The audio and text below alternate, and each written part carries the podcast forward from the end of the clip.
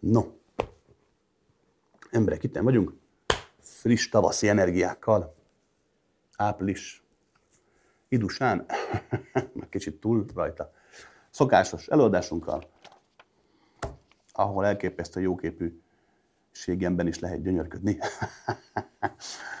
um, rengeteg kérdés van, nagyon sok kérdés van, úgyhogy próbálom az elejét most nagyon rövidre fogni, amit szoktunk, jó, hogy tudjunk haladni. Így is az lesz majd, hogy még egy adást kell tartsak, mert, mert nem lesz elég. Nem tudom megválaszolni mindet, sőt, felét se. De próbálom. No tehát, emberek, ezen előadások úgy készülnek, hogy kapok kérdéseket interneten, Leti kinyomtatja, és akkor megválaszolom őket. Itt reggel ezeket összerakom, még a fiúk itt beállítják a kamerákat. Oké, okay? csak ezt sokan kérdezik, ezzel elmondom. Mielőtt belevárnánk az eladásba, a három alapszabályt megbeszéljük nagyon gyorsan. Egy, római egy, ne higgyük el azt, amit mondok, oké? Okay? Emberek, ne higgyünk nekem, nem azért, mert tévedek, nem azért, mert hazdok, bár mind a kettő lehetséges, hanem azért, mert ha valakinek hiszel, lemaradsz a saját magad megéléséről. Ennek ellenére akár hihetsz is bárkinek, szíved joga, tök jó. Csak miután tudsz gondolkodni, miután már képes vagy a hit által megélt valóságokat egy magasabb szintre emelni, akkor bátran lépj előre. Rendben? Római kettő. Emberek, igyekszem egyszerűen beszélni idegen szavak nélkül, mert úgy vettem észre, hogy sokkal hatékonyabb, sokkal hatékonyabb az, hogyha a nehéz dolgokat könnyedén, még a bonyolultakat egyszerűen beszéljük meg. Nem mindig, de általában hatékonyan. Oké, és mm, nem mindig sikerül, de próbálom. és Római három. Mi az egészet ingyen csináljuk, ezt a YouTube-os felvételeket, meg minden ilyen podcastokat, amiket kirak a Tomi. Azért nincs ilyen reklám, meg nincsenek ilyen szponzorált videók, bár egyre többen mondogatják, hogy vannak reklámok. Múltkor után néztünk, és hiába nem akarsz a reklámot, a YouTube önkényesen beletehet egyet-egyet, úgyhogy valaki ilyenbe belefut, sorry, nem tehetünk róla, hogy a klasszikus mondatot idézem, minden férfi alap krédóját, nem teltek róla, drágám. Jó.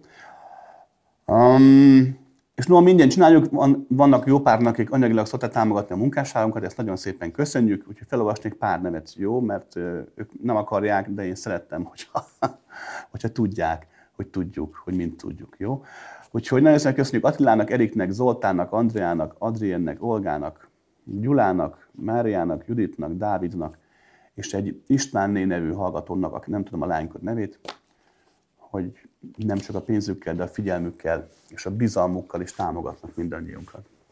És ha már támogatásokan kérdeztétek, hogy hogy van ez az ételosztás, nagyon egyszerű, kifizetjük, lefőzik, odavisszük, szétosztjuk. nagyon szépen köszönöm azoknak is, akik az ételosztásunkat mind a pénzükkel, mind pedig a munkájukkal támogatják. Megint lesz majd valahogy április végén, végén lesz azt hiszem egy hét múlva, két hét múlva, hm, valahogy vasárnap. Általában havonta kettőt-hármat tartunk, ahogy sikerül. Jó. Na, akkor neki látunk. Kedves Krisztián, ha valaki naponta igyekszik jó tetteket végezni mások számára, annak milyen hatása lehet? Például segít valakinek, vagy ajándékot ad, segít bocsánatot kérni a régebbi tudatlan vagy tudatosan ártott tettek miatt. Halál után van jutalom, vagy ebben az életben is? hát, hogy is fogalmazza? Nem nagyon van ilyen.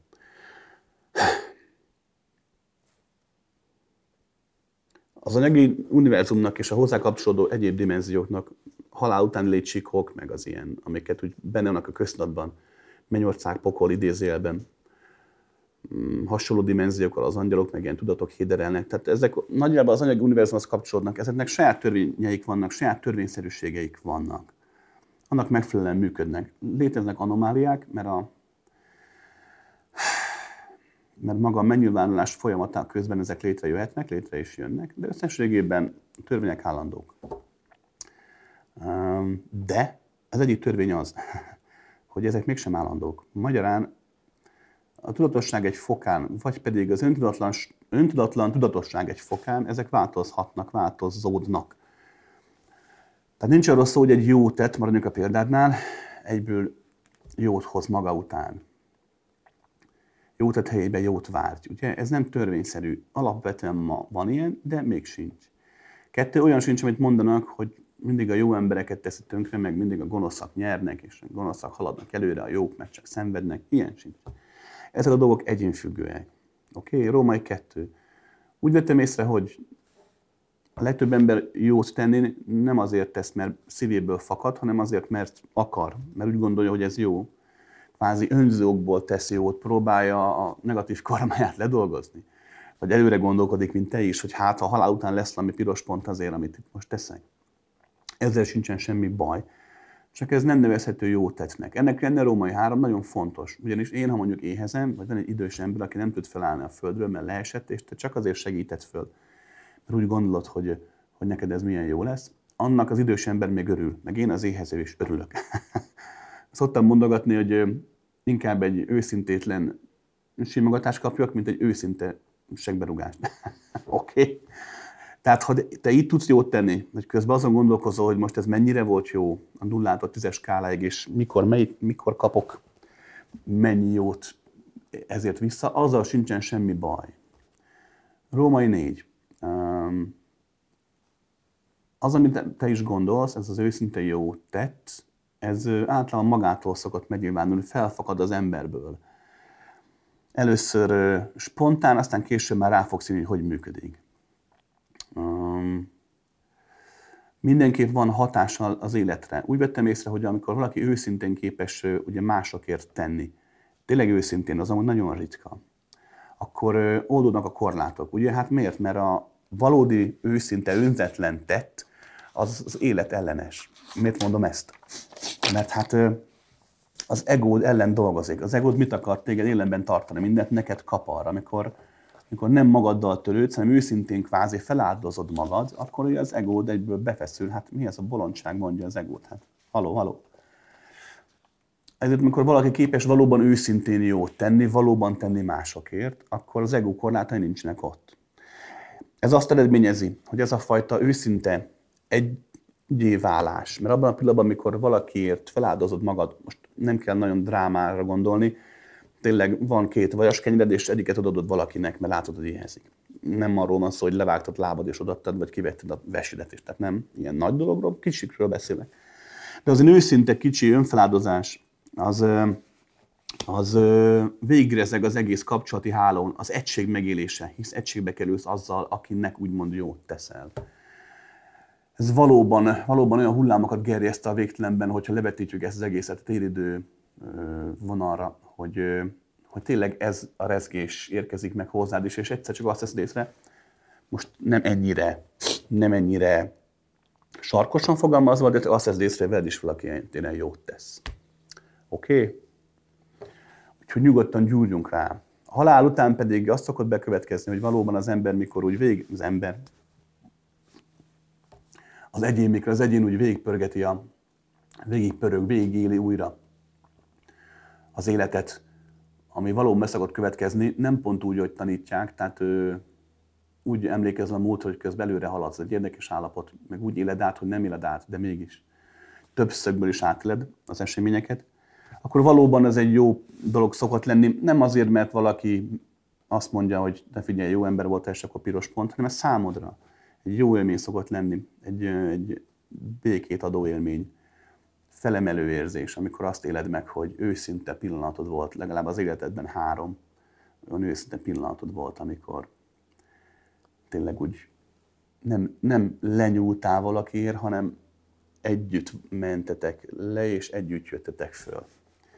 És akkor úgy... Emberek, tudom, hogy sokan hiszek benne, mert ez egy normális hit, hogy a halál után van ítélőszék, van bíróság. Nincs ilyen. Pontosabban egyetlen bíróság van, az vagy te magadnak, és hidd el nekem, önmagadnál szigorú bíród nem lesz. Miért? Mert nem tudod magad, nem tudsz ott magadnak hazudni. Itt tudsz, ott nem nagyon. Nincs ügyvéd, aki kimagyarázna önmagadat önmagad előtt. Kedves Krisztián, miben segít a technika, hogy csak a jó, kellemes dolgokra próbálom a figyelmemet irányítani, és arra gondolok, amit szeretnék végcélnak?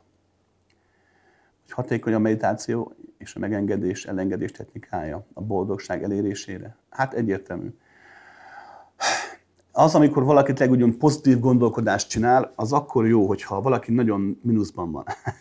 Tehát nagyon depressziós, nagyon hajlamos arra, hogy lecsúszom, szétcsúszom. Akkor ez segíthet. Az a pozitív gondolkodás, mint olyan, úgymond kiírtja a bozótos nagyját. De hosszú távon csak egy vicc. Ugyanis pont az lényeg az egész létezésnek, hogy megéld azt, ami vagy, megéld azt, ami nem vagy. Ezzel semmi gond nincsen, minden te vagy voltaképp, és voltaképp semmi sem vagy te. innentől fogva, innentől fogva nem számít az, ami történik, azt számít, hogy meg tudsz élni. És úgy vettem észre, hogy a valódi dolgok megélése, amit valódinak gondolunk, az, az valahol az emberi élme határain túl történik, meg benne is, de az emberi élmet képes torzítani ezeket. Um, lényeg a lényeg, hogy, hogy valóban, hogyha valaki az elengedésre képes, a befogadásra képes, akkor a boldogság az meg tudja élni. Ugyanis mindaz, ami van, az van. Vannak rossz dolgok, vannak jó dolgok. Van rossz, van jó. Minden létezik. Nem boldognak kell lenned, hanem észre kell venned a boldogságot. Okay? Amikor rossz történik, akkor nem rosszat teszel, hanem észrevetted a rosszat. úgyhogy, úgyhogy, ha valaki boldog akar lenni, akkor javaslom inkább a figyelmet gyakorolni, befogadást, elengedést, amikor az emberi ego korlátai feloldódnak, nem teljes mértékben, mert azt nem tudnak, meg nem, nem permanensen, nem állandóan, hanem olykor, olykor feloldódnak, akkor rá fogsz érezni erre a boldogság dologra, és rá fogsz jönni arra, amit mondtam, hogy, hogy a dolgok hogy megtörténnek, és ez nem kell tehetségesnek lenni, nem kell hozzá szent embernek lenni, vagy gurnak, vagy mesternek nem. De mindenkinek van a lehetősége, csak annyit kell, hogy, hogy picit figyelme magára. Kedves Krisztián, néhány hónappal ezelőtti eladást említetted, hogy a számítógépek és a képernyők lassan tönkreteszik az embert. Ez hogy történik fizikai, energetikai szinten? Nem, nem arról beszéltem, hogy az embert, és nem is teszi tönkre, hanem, hanem olyan hatásuk van, főleg a gyerekekre, amely meggátolja a teremtőerő, a fantázia, a belső megélések, a belső valóságok kiteljesedését. Nem teljesen, meg, nem zárja el tőled teljesen ezt lehetőséget, csak úgymond csökevényesíti. Az sem feltétlenül akkor, hogy tehát az sem minden, minden helyzetben igaz, vagy mindenkire igaz, de általában ez megfigyelhető. De gyerekeknél. Felnőttetlen inkább csak az egészségkáros hatása van, hogy ott görnyedsz a monitor előtt, meg hogy kvázi tompulsz a monitor előtt. De de nem arról van szó, hogy maga a számítógép tönket tesz, ez nem igaz. De tény, hogy maga az a folyamat, ahogy elhatárolunk a természettől, a valódi világtól, a földtől, az, az, az nem egy szerencsés. Ha belegondolsz, nagyon ritkán jársz mezítláb a földön. Vagy mikor ettél utoljára úgy ételt, hogy kézzel fogtad meg. Vagy mikor simogattál állatot, mielőtt érted, a kondérba került volna. Hát szinte sose. Úgyhogy ez inkább a probléma, nem annyira a számítógép. Oké? Okay? De tényleg való gyerekeknek az nem szerencsés, hogy mikor a gyerek két-három éves, akkor pont az a lényeg, hogy ne készen kapja a dolgokat, csak a dolgok egyik felét kapja készen, amit muszáj, hogy azt mondja apuka a gyereknek, hogy ne piszkáld a konnektort. A gyerek nem tudja, hogy miért ne piszkálja, de nem, apa nem engedi meg neki. Ezeket készen kell kapni. De a megéléseket, a valóságokat, azt nem. A, a, azt, azt neki kell elképzelni a mese hősöket, látnia kell a gyereknek a szemével belül, hogy a malacka mit csinál, hogy csinál. Mindenkinek más belső valósága van. Ezt az egyen kép el, el tudja nyomni. Arról is beszélve, hogy a folyamatosan vibráló színek, alakok, mozgások kiütik a gyerekeknek a természetes frekvenciáit magyarán az inger küszöböt olyan messzire teszik, hogy a gyerek egyre kevésbé képes már bármit felfogni. És ez nem csak gyerekekre igaz, hanem felnőttekre is. Nagyon sok embertől hallottam, és magamon is észrevettem, hogyha nézd le a tévében valamilyen sorozatot, vagy valami filmet, ha nem történik, hogy három perc után már beletekersz. Mert ugye annyit láttál már. Pontosan tudom. Én, én hogyha megnézek egy, van azok a bűnögyi sorozatok, Poáró, meg ezek, ahol történik egy gyilkosság, csak annyit látsz, az elején, á, egy kéz leszúrja a grófnőt. És a végére a detektív ezt megoldja, vagy a rendőr kinyomozza, vagy a rendőrpáros lány, fiú, mind megoldják. Én olyan sok ilyet láttam már, hogy általában az első nyolc percben megmondom, hogy ki a gyilkos. És nem az, mert látnok vagyok, egyszerűen csak annyit láttam már. Sokszor felismerem a kézből, ahogy leszúrja a színészt, aki a gyilkos lesz. Ez azért van, mert egyszerűen túl sok, túl sok, túl sok volt az információ. De felnőttként ezt nagyjából fel lehet dolgozni. Gyerekkorban nagyon nehéz. Oké? Okay? Ha valaki 6-7-8 alatt dolgozik a monitor előtt, igenis tartsa be azt, amit amúgy is kötelez lenne. Álljon föl három óránként, sétálgasson kicsit, menjen, így egy kávét, szívni egy cigit. Utóbbi csak akkor tényleg dohányzik, és tényleg szereti a kávét, azért ne dohányoz, mert azt mondtam. mert volt erre példa, hogy mondtam ezt így viccből, és akkor valaki mondta, de hát nem dohányzom, azért megpróbálom. Nem, ne próbál. Oké. Okay. Úgyhogy aki ezt ennyit tegyél meg, ennyi elegendő, és amit mindig javaslok, hogy igen, mikor hazamész, akkor szakadj le tényleg a, a kétdimenziós világtól. Egyszerűen menj ki az utcára, az életbe, nézz messzire. Ez fontos, oké? Okay? Kedves Krisz, szoktad mondogatni, hogy többet magad lazon dolgoztok, hogy a világban bekövetkező eseményeknek a legsötétebb forgatókönyv szerint alakuljanak de hogy haladunk elő az időben, az emberiség mégiscsak úgy tűnik, a nehezebb utat választja ismét. Ezen a tudatszinten, ahol mondjuk a tőled tanulók tábora van, mit tettünk azért, hogy egy kicsit fényesebb verzió felé haladjunk kollektív szinten? Fizikai szinten mivel lehetne másabb irányba telelgetni a folyót? Üm, figyelj ide! Két, na, a fizikai rendszerről beszélünk, meg a nem fizikai rendszerről. A fizikai rendszerben el kell fogadni a rendszer szabályait. Pont múlt héten, múlt héten, ezen a héten talán szerdán tettünk föl egy felvételt. A pont a illető, hogy azt kérdezte, hogy, hogy miért nincs elég étel, meg miért nincs elég ital szerintem a világban az embereknek, mikor meg szerintem meg van. És pont ott magyaráztam el ezt, hogy a fizikai rendszerben akarsz változtatni, akkor föl kell venni a fizikai rendszer szabályait, meg kell tanulni azt szerint játszani. A legtöbb ember az nem képes a fizikai világban változást elérni, mert nem fogadja el a rendszert.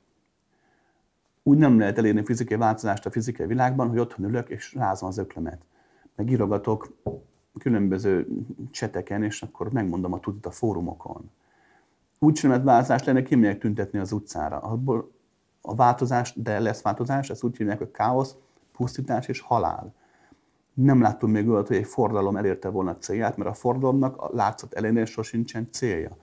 A forradalom ez egy, az egy, az egy kirobbanó állapot, mint egy vulkán. Nézd meg a forradalmakat a világban, mi történt utána. A francia forradalom meg egyáltalán. Hát pusztulást, egy szenvedés, gyötrelem, káosz.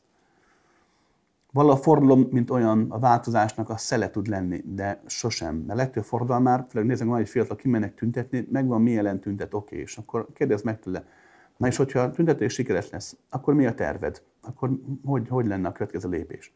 Hm, és akkor néz. Tehát terve nincs, látomása nincs, csak rombolni akar. Ez sem megoldás. El kell fogadni a játékszabályokat. Be kell alkalmazni hozzá, és ott kell nagyjá válni. Belülről kell felbomlasztanod úgymond a rothadó rendszert, és kialakítani egy újat. Tehát a fizikai világban csak az megoldás, hogy úgymond nagyjá próbáltok válni. Összefogtok, de együtt elkezdtek nagyok lenni. Mint tudod, vannak ezek a ilyen mindenféle ilyen titkos társaságok. Azok is így kezdték kicsiben, szépen bementek a rendszerbe, beették magukat, mint egy ilyen polip, és már tudják mozgatni a szálakat. Ez egy jó működhet. Most a erkölcsi morális részét hagyjuk, hát kinek más erkölcsi morális dolgai vannak. De viszont, ha a dolognak a nem fizikai részét nézed, energetikáját, a frekvenciákat, a különböző dimenziókat, ott ez nem szükséges. Ott, ott elég, ha te úgymond piciben, én piciben, mi piciben, magunk mikro életében változtatunk, változunk, adunk. Előbb kérdezte a kollega, mit okoz, ha valaki tud adni. Hát például ezt. Kisimulnak a dolgok. Az emberiségre szépen végighömpölyögve. Kisimul, és szépen halad. Oké? Okay? És mondom, ez nem kell nagyban gondolkodni. Vagy te elkezdesz változni otthon, próbálsz tudatosabb lenni kevesebb feszültséget teremtesz a saját magad és ezáltal mások életében. Hát tökéletes. Oké? Okay? Nem kell így nagyban gondolkodni. Ha valaki képes rá, gondolkodhat nagyban, tehát meg lehet tenni azt, hogy, hogy ki tudsz úgy nyílni, hogy, hogy különböző ilyen ilyen megtestesülési csatornákkal egyé tudsz válni. De az estek többségében ez, ez, ez, ez csak egy illúzió. Nagyon sok ilyen nagy szent asszony, szent embert láttam, aki tanítványával üvöltözött, hogy én most lehoztam nektek itt az energiát, tartsátok a frekvenciát, hát bolondok, nem látjátok, hogy nem volt semmi. Túl sokat szívottam mester előtte, és ennyi volt a történet. Ezt nagyon nehéz megcsinálni, nagyon nehéz megcsinálni. De nem is kell, oké? Okay? Ha rám hallgattok, mindenki piciben saját magán változtasson, azáltal a családokon, barátokon próbálj nem változtatni, nem erőszakkal, csak könnyedén. Az ember ilyen azt mondja, amit mondtam az elején, hogy a nagy változáshoz nagy erő kell, nagy habitus, nagy energia, nagy ember. És ez igaz. De van a másik oldal is, ami, ami szintén igaz. A nagy változáshoz elég egy pici fogaskerék is. Igenis a kis ember is képes olyan változást elérni, amely végiggyűrűzik a mindenségen, és egy nagy hatásban tud majd megnyilvánulni. Hógolyó, hegytetőn, lavina. Oké? Okay? Tehát hát nyugodtan, bátran. És ez nem kellek én. Tehát nincs itt arról szó, hogy aki meg tudja hallgatni azt, amit mondok, az bekerül abba a belső körbe, ami majd a Föld megmentését, a 8-12 dimenzión keresztül Szent Péter által majd itt levezényli. Jaj, de hogy emberek, semmilyen maraságot ne higgyetek el. Még akkor se, ha igaz. Oké, és tehát nem kellek hozzá én bárki bárhogyan figyelj, gyakorolgat otthon, elengedi a dolgokat, hagyjod, hogy több legyél, kevesebb legyél, és akkor szépen apránként jöhetnek olyan hullámok a mindenségben, amelyek megváltoztatják a létezést. Hm, pont beszéltem most. Hm. Kedves Krisztián, egy barátomnak az a nézőpontja, hogy mindenki egyenlő, és mindenki teszi a dolgát. Ezért a hálára semmi szükség, nincs értelme. Megkérte, küldjem neked ezt a kérdést, kíváncsi, mit gondolsz erről. hát figyelj, végső soron összességében a barátodnak igazsága van. Hát persze. A létezés működik, mint egy határtlan óramű, határtlan mennyiségű, végtelen mennyiségű fogaskerékkel. Hát persze, mindenki tak-tak-tak kattog benne, nem is kérdés. Hogy nem. Miért szabadna mégis a háláról beszélni? Római egy.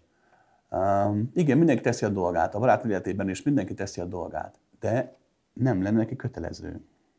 Megtehetni azt a mentős, aki épp kimegy a barátodat megmenteni, hogy á, ma nem megyek be dolgozni, és pont nem ér oda, mert amúgy odaért volna, és a barátodnak meg, megmarad a agyvérzéséből a hatás. Igenis, Római 2. Persze, mindenki teszi a dolgát, de ha képes vagy ezt elismerni, akkor neked könnyebb lesz tenni a saját magad dolgát. Ez nagyon fontos. Mert azért, ha fogáskerekes példát használtam, azért a tudatosság egy fokán már, már nem vagyunk úgymond gépek. Nem csak a dolgunkat tesszük, teremtjük is, ezáltal teremtjük másnak is, és más is teszi a mi dolgunkat. Különben nem működik a rendszer. A korlátlan valóságban már a, az óra a fogaskerekei nem csak így vannak, hanem így is, meg így is, meg mindenfelé, meg is réhen is magyarán Magyarán már nem arról van szó, hogy mindenki teszi a dolgát, ott már több hatás érvényesül a teremtés általi rengeteg különféle dimenziós hatás. Ott, ha hálát tudsz érezni, akkor ez a hatás sokkal hatékonyabb, sokkal építő jellegűbb, kevesebb benne a megoldandó probléma. Mert sokan hiszik azt, hogy csak a Földön van küzdelem, más dimenziókban nincs, de hogy nem. Mindig, amikor valaki teremt, akkor olyan dolgokat is teremt a teremtés által, amiket nem akar. Amúgy mondom, sorja, a probléma halmaz. Tudjátok, fát vágunk, forgács is van. Tehát mindig létrejönnek olyan dolgok, amelyeket meg kell oldani. Nem csak ebben a dimenzióban, más dimenzióban is. A hála, Római 3 ad egy olyan egységérzést, hogy könnyebben oldjuk meg egymás ezen problémáit, és ezáltal sokkal könnyebben tudunk haladni előre. És Római 4. Ahogy a barátod sem tudhatja, te sem tudhatod, én sem tudhatom a végtelen minden kis rezgését, minden kis vetületét. Nem tudhatom, hogy, hogy mi az, ő sem, és te sem tudhatod, senki sem tudhatja, még az Isten se, hogy mi az a, mik azok az eldugott, nagyon finom, apró problémák itt-ott dimenziók sarkában, lelkem egyéb sarkai, bugyraiban, elme itt falaiban, itt ott, ott elrejtve, amelyek pici tüskék most. Észre sem vesz olyan pici tüske. De eltelik néhány száz, néhány ezer év, és begyullad, és megmérgez, és kinyír mindent. Ezeket nem tudhatjuk. Mindenkinek vannak ilyenek, hisz nem tudhatjuk, hogy nincsenek, tehát maradjunk abban, hogy vannak. Római négy mondottam volt, hála viszont az, az univerzális áfium, gyógyszer, amely minden ilyen tüskét kihúz, mert a hálában eltűnik minden. A csak a határtlanság létezik, az egységben létezés. Az egység becsapó szó, nem arról van szó, hogy mindenki egy. De, de lényeg, lényeg, hogy amikor a hálát megéli az ember, akkor egy százszázalékosan, ezer százalékosan biztos tisztulás következik be. És nem arról a háláról beszélek, amit emberként itt meg tudunk élni átlában, hogy hm, hálás vagyok, hanem, hanem arról a valódi mélyről, amikor tényleg, amikor emberként csak sírni tudsz sokszor, vagy úgy, vagy úgy csak úgy szétcsúszol, amikor úgy agyon nyom az élet, a barátok, a család, vagy az idegen embernek a kegyelme, amit úgy felé tolnak. Abban a pillanatban, hogy szétcsúszol, és, és végtelenül megtisztulsz. Ezt a hálán, illetve a határtalan szereteten kívül, ami amúgy nagyjából egy is ugyanaz, nem tudja semmit. Tehát ezért javaslom a barátnak és a hálát, amúgy emberi szemszögből nézve maximálisan igazam. Jó. Szia! Nagyon sok élő mestert meghallgattam, de téged tartalak leghitlesebbnek, mert nem csak, hogy ki mered mondani azt, hogy nem tudom, de bocsánatot is tudsz kérni. Miért nem tudnak a tanítók, guruk és a mesterek bocsánatot kérni? Hát ez egy jó kérdés. Um, Római egy, figyelj, de a nem tudom állapota az egyetlen igazi valóság. Aki, aki úgy gondolja, hogy ő tudja, az ott nagy baj van. És ez zárt rendszerekre igaz. Tehát igenis itt a Földön zárt rendszerek vannak. Ha valaki tudja, hogyan kell gulyáslest főzni, azt tudja. És megfőzés finom lesz. Valaki tudja, hogyan kell asztalt csinálni, azt tudja. Megcsinálja, és hm, tehát nem erről beszélek, ez a tudás részecske fizika, akármi, orvos mikor műt, hát pontosan tudja, hova kell vágni, tudja. De a valóságot nem lehet tudni. Mert senki sem tudja azt, aki gulyáslest főz, hogy pontosan mennyi, az a só milyen, a kristály szerkezete, az a répa milyen, az a hús milyen. Senki sem tudja, amikor elkezd fával dolgozni, hogy belül hol vannak a csomók, a göcsök és stb., hogy ebből mi lesz. Nem erodhat, nem ették meg belül már ugye a kis bogárkák. Úgyhogy igenis arról van szó, hogy a tudás, mint olyan korlátlan szemszögből nézve nem létezik. A gond az szokott lenni, római kettő, hogy ugye valaki mesterré válik, ugye hogy lesz valaki tanító, guru, mester, vagy úgy, hogy elvégzi a tanfolyamat, az iskolát, a vallást, és a főnöke kinevezi, hogy menjen el, hintse az igét, hozza a pénzt. Római kettő, vagy úgy lesz valaki guru tanító mester, hogy, hogy sokat olvas, sokat tanul így autodidatta módon, vagy kilépett, kirúgták a vallásból, az iskolából, az egyházból, és, és a benne lévő tapasztalat felgyülemlik, és elkezdi mondani, és az emberek meghallgatják. Róme 3, valaki vagy úgy lesz guru, vagy úgy lesz mester, vagy úgy lesz tanító szakember, hogy igenis az emberek kinevezik annak. Mert te mert mondd azt mindig, mondják azt, hogy mindig olyan jó, olyan szívesen vagyunk itt mellette, csak ücsörögjünk, hogy jó érzés lehet lenni. És hát csak azt veszi észre a guru mester, aki nem is volt az, hogy már mindenki azt hiszi, hogy ő az. És ott ül, és néz, és meglepődik azon, hogy amit mond, azt mindenki elfogadja.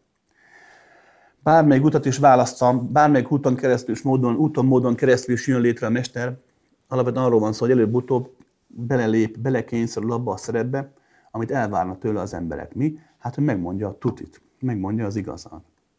És az emberi ego erre ráharap. A mesteri gurui ego is erre ráharap. Szokták mondani, hogy a guruk mesternek itt nincs egójuk, ez nem igaz.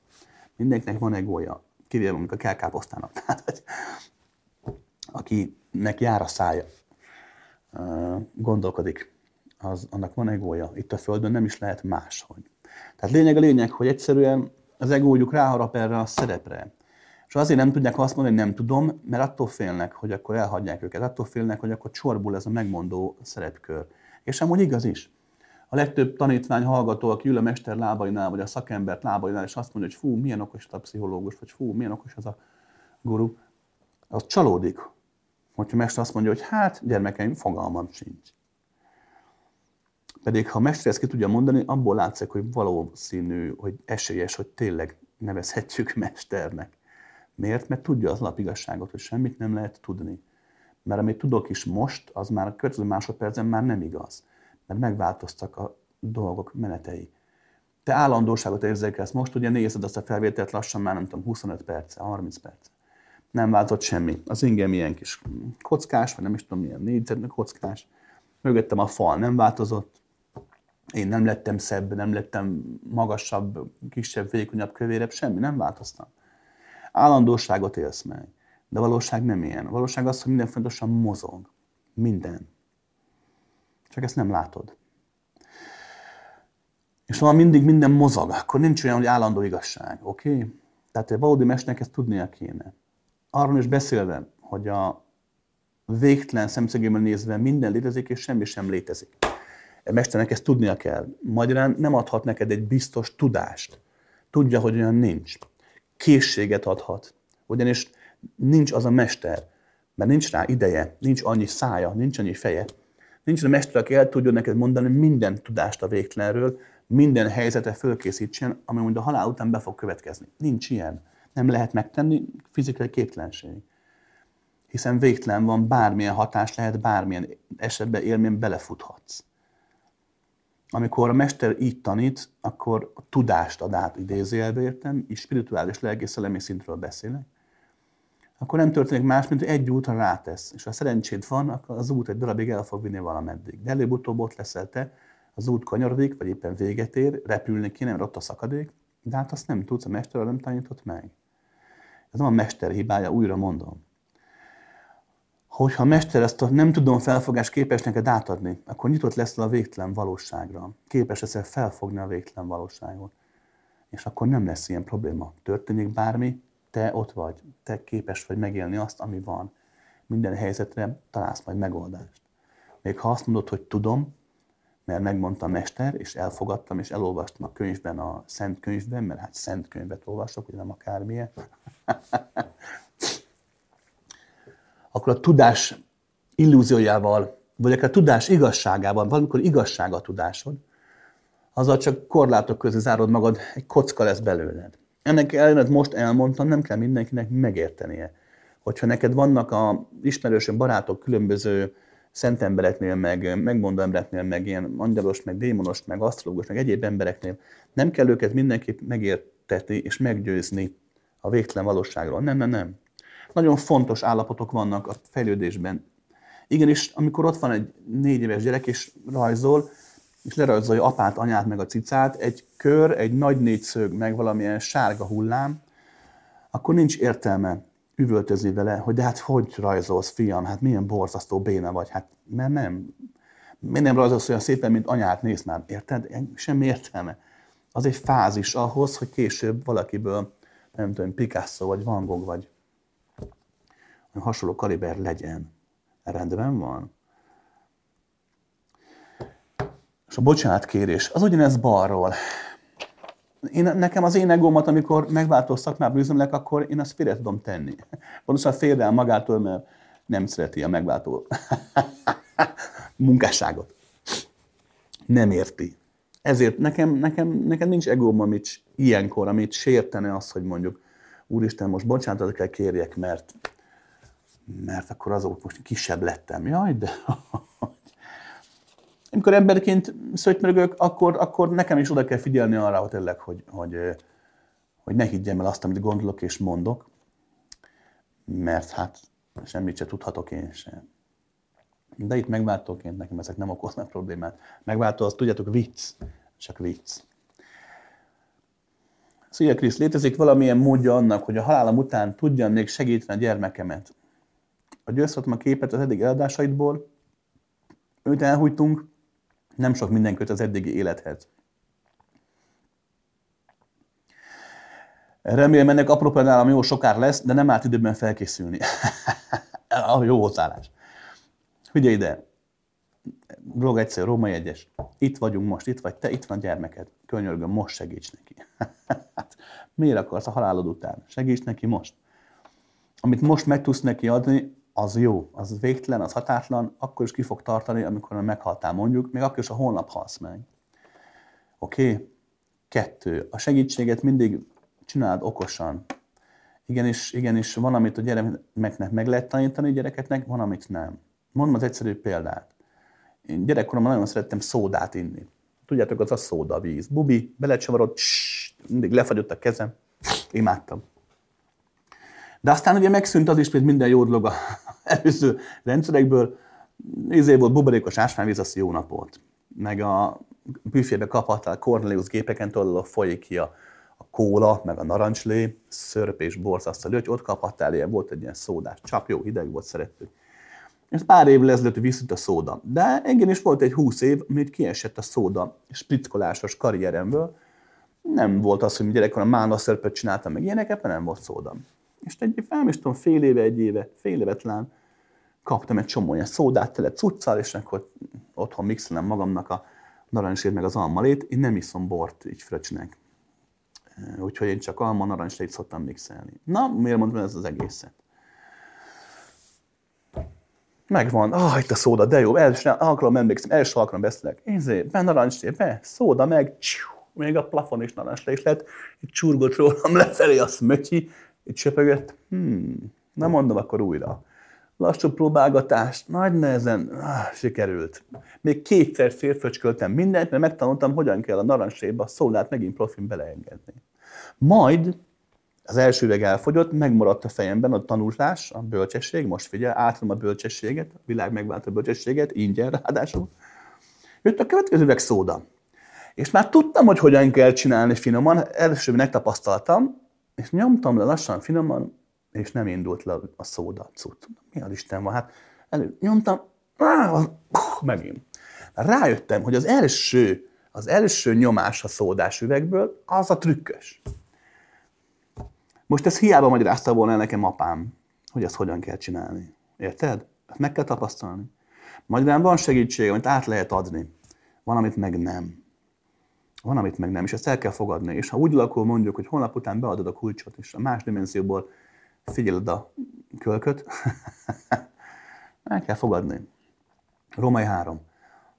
Van lehetőség amúgy segítségre.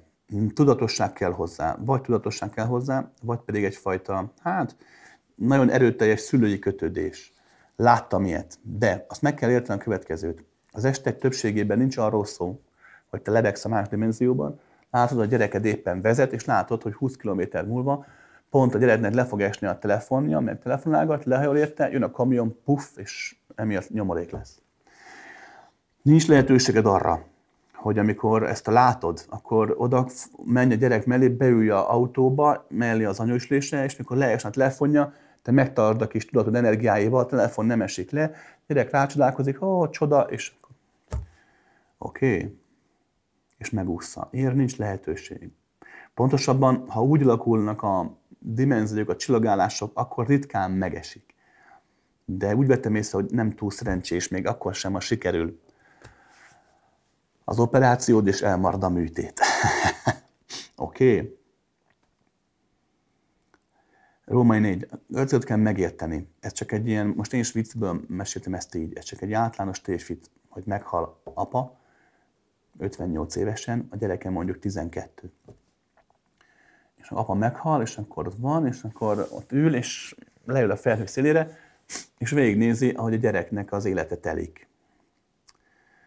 Gyerek lesz 16, 18, ott van az érettségi, apa megküldje az érettségét, jön az első két-három barát, barátnő, hmm, esküvő, jönnek a gyerekek, unokák, és meghal a fiú 79 évesen. Tehát apa ott ült 67 évig, és nézte, hogy a fia felnő, és meghal, és már találkozik ott vele a mennyországban a halála után. Ez nem így van. Amikor valaki meghal, és elszakad a fizikai valóság formájtól, időben, térben teljesen máshogy mozog. Mikor tegyük fel, te holnap meghalnál, halálod után simán találkoznál, találkozhatsz, valószínűleg fogsz is, úgymond a fiaddal, aki 2083-ban fog meghalni. Érted, amit mondom? Az időtér ilyen nem máshogy működik. Rendben van. De előbb mondtam el a lényeget, a tutit. ne higgyünk el semmilyen dolgot tudásnak, amit mondok. Oké, okay? ez nem tudás. Rendben. Kedves Krisztián, a kvarkoknál vannak kisebb részecskék, vagy nagyjából az a méret a végső kis méret? Vagy a tér ilyen végtelen matyóska baba, ahol minden részecskét még kisebb részecskék alkotják? Azokat még és meg is így tovább? Um, köszönettel. Figyelj ide, nem tudom elmondani a, az átlag vagy a tudomány által használt fogalmakkal, mert egyrészt van föl se fedeztek, másrészt nem tudom, hogy a tudomány bizonyos dolgokat mit ért, vagy éppen te mit értesz alatta. A saját tapasztalatban tudom elmondani, ezért ne vegyük készpénznek, lehet, hogy tévedek. De jelen, jelen időben nézve, jelent nézve, erre az anyagi univerzumra levetítve, nagyjából az látszik, hogy a, a tér végtelen, tehát végtelen szeretre osztható. Az osztódás nem állandó, tehát nincs arról szó, hogy a ősrobbanás után lett valami, és az ma is olyan. Nem. Ez csak látszat. Folyamatosan változik mindig minden. Van mindig kisebb, még kisebb, nagyobb, még nagyobb, legkisebb, legkisebb és legkisebb. Az, hogy ezek hogyan jönnek létre, az mindig az adott univerzális hullámlásnak köszönhető. Ezt nehéz ember adja felfogni, mert, mert úgy gondolkoznak az emberek, hogy ősrobbanás 14,5 milliárd éve, és akkor van még a galaxisnak, univerzumnak van még, még 50 milliárd éve, aztán majd lesz valami. Mert ezt mutatják a képletek. Valójában, valójában ez a, maradjunk példánál, ez a, ez a 80-70-80 milliárd év, ez, ez olyan, mint a, a tengeren egy, egy ilyen kis tajték. Tehát semmi. A létezés az, az rengeteg ilyen tartékból áll, rengeteg univerzumból áll, folyamatosan egymásba mennek, összeolvadnak, szétválnak. Nincs arról szó, hogy, hogy van egy állandó törvényszerűség, ami amúgy meg van, hogyha a benne élők arra korlátozódnak. Ezt képzeld el, ha, ha megy, hogy az univerzum a sok galaxissal, ugye, mint a Star Wars, amikor látva a galaxist, mennek ott az űrhajók, és repkednek a bolygók között az a sok galaxis univerzum, az, az, az voltak épp ott egy pici pár csebből álló hullám az óceánon. Biztos láttam már óceán tengert hullámozni. Ott látsz a partján és hullámzik. Amikor látod a hullámokat, minden ilyen fehér. az egy univerzum, egy, egy, egy komplet univerzum, hozzátartozó halál utáni más dimenziókkal, démonokkal, istenekkel, angyalokkal, mindennel, sok-sok trilliárdnyi élőlényel, ezer trilliárd, trilliárd borzasztó sokkal. És mind együtt hullámoznak az egyik fehér eltűnik, belefolyik a másik fehérbe. Eltűnt, eltelt 80 milliárd év, és két univerzum összeolvadt és eltűnt, és más született máshol. Megint eltelt 100 milliárd év. Tehát így, ezek egyszerre telnek. Egyszerre telnek, oké? Okay? Tudom, ez kicsit furcsán hangzik, hát Isten hozott a fejembe. nem, ez nem az én fejemben van, ez az én fejembe se férne bele. Oké? Okay? Tehát valahogy így. Um, a kvarkok alá is lehet menni, ha épp olyan a frekvencia. Úgy vettem észre különben, hogy amit, ha most csak erre vetítjük le, erre, erre az univerzumra az egész folyamatot, úgy vettem észre, hogy sok inkább hasonlít egyfajta önbezáró, folyamatos, végtelen, de mégis zárt, tehát végtelenben állandó rendszerhez, végtelen Matyoska babáról beszélhetsz akár. Um, mert a megnyilvánulás, hogy a, a a végtelenből létrejön valami, mondjuk hatátlan tér, vagy egy nagyon pici kvark, ezek mind-mind egyfajta illúzikus állapotban léteznek. Az benne élő, a tudat képes arra, az intelligencia, aki tud figyelni, képes arra, hogy, hogy ezekből valamit hozzon létre. Nem úgy, ahogy sokan gondolják a teremtés, hogy leül a nagyon intelligens Isten előtt az első valaki, hú, de unatkozom, mit csináljak. Na jó, akkor legyen mondjuk az atom. Ping, és akkor nem hanem képzel egy teremtő gondolatot. Csak ne, egy gondolatot képzel. Van egy nagyon erőteljes, intenzív gondolat. Nevezzük gondolatnak, jó? Legyen a játék kedvéért. Az olyan, mint egy cipőnek a talpa. Oké, okay? a gondolat egy cipőnek a talpa. Önmagában gondolat, önmagában cipőtalp. Abban a pillanatban, ahogy a gondolat megindul, abban a pillanatban, hogy a cipő rálép a homokra, abban a pillanatban lenyomat keletkezik. A anyagi világ egy gondolatnak egy lenyomata, mint a cipő talpáról kész lenyomat. Oké? Okay? Valami ilyesmi. És ha gondolom benne van az mondjuk, hogy kvarkok, meg minden, akkor lesz. Ha nincs, akkor nincs. Drága Krisztián, a telegónia elmélete szerint a leendő gyermekek örökletes génjeit is befolyásolja a lány első szexuális partnere. A kérdésem az, hogy az energetikailag valóban lehetséges-e? A másik, hogy mi végre van orgazmus. Tehát mi az eredeti rendeltetése? Hisz tapasztalatból tudom, hogy nem feltétel, hogy egy másik ember vagy szexuális aktus válthatja csak ki. A hát, ez a telegónia, ez, ez igazából nem is, ez, na, ez nem tudomány, igen, jó fogalmazta, hogy egy elmélet. Nagyjából ez telegónia azt tartalmazza, hogy, hogy a gyermek tulajdonságai nem feltétlenül az apa génállományához köthetők, hanem a korábbi domináns partnerek, noha a génállományok már nincs ott a fogantáskal az anyában, úgymond, a korábbi partnerek meghatározóak azért, mert, mert beleégnek az anyába azok a, azok a hullámok, frekvenciák, amelyek biztosítják a következőt, mert ugye ez a tanítás elmélet ugye feltételezi azt, hogy az emberi, sőt minden genetika, minden génállomány az nem csak fizikai, hanem ahogy az aura úgymond itt van az ember teste körül, az aurát voltak épp a génfrekvenciák is alkotják, tehát kvázi nem csak arra van szó, hogy van egy nagy fénylő paca, hanem a géntérkép, a génhálózat, mint olyan itt is van. Magyarán azt feltételezi, ami amúgy valahol igaz, hogy, hogy a géneknek nincs végük a test határainál. Amúgy érdekes feltétel, érdekes felvetés, gondolkodtató. A következőt vettem észre ebben a kérdésben. Mondtam az előbb, rendszerek vannak. Minden, minden összefolyik mindennel, minden hat mindenre. Tehát teljesen egyértelmű, hogy az első partner épp úgy hat a gyermek megszületésekor a gyermek személyiségére, mint az a partner, aki akkor áll össze az anyával, mikor a gyermek már 30 éves lesz. Hát hogy ne? Emberek minden hat mindenre. A kérdés mindig a mérték. A rendszerben lévő lehetőség adja a mértéket. Jelen pillanatban sokkal nagyobb mértékben hat az a génállomány, ami tényleg a fogantatás kor ott ebben részt vesz, mint az, amelyik mondjuk 20 évvel korábban volt. De Római 2, ez is egyénfüggő. Igenis megesik, hogy egy nőnek olyan intenzív az első élmény, vagy jó, vagy rossz, mindegy, hogy, hogy az a, az a energetikai csomag, amit az adott partner jelentett, az, az valóban átszövi a nőt, és vele marad. Megjegyzem, amúgy a szexualitásban az megfigyelhető, hogy, hogy az energia, amit mondjuk egy, egy férfitól kapsz egy, egy szeretkezés közben, vagy te is férfiként vagy nőtől kapsz szeretkezés közben, bár a férfiakban a maga a bomlás gyorsabb, a nőknél lassabb. De akár fél évig, egy évig is ott tud maradni az a fajta az energia, amit, amit egy két-három szex után egy férfi maga jelent. Ezért szokták mondogatni, hogy, hogy régen a nagy tanít, nagy mesterek, hogy ne legyen túl sok szexuális partner egy nőnek. De hát persze, hogy ott voltak a másik tanítások, hogy igenis legyen, mert hogy tantra, meg stb. Újra mondom, rendszerek vannak, egyének vannak. De tény, hogy maga ez a feltétel, felvetés kicsit arra hajaz, hogy tényleg, hogy szóval a promiszkuitás ellen.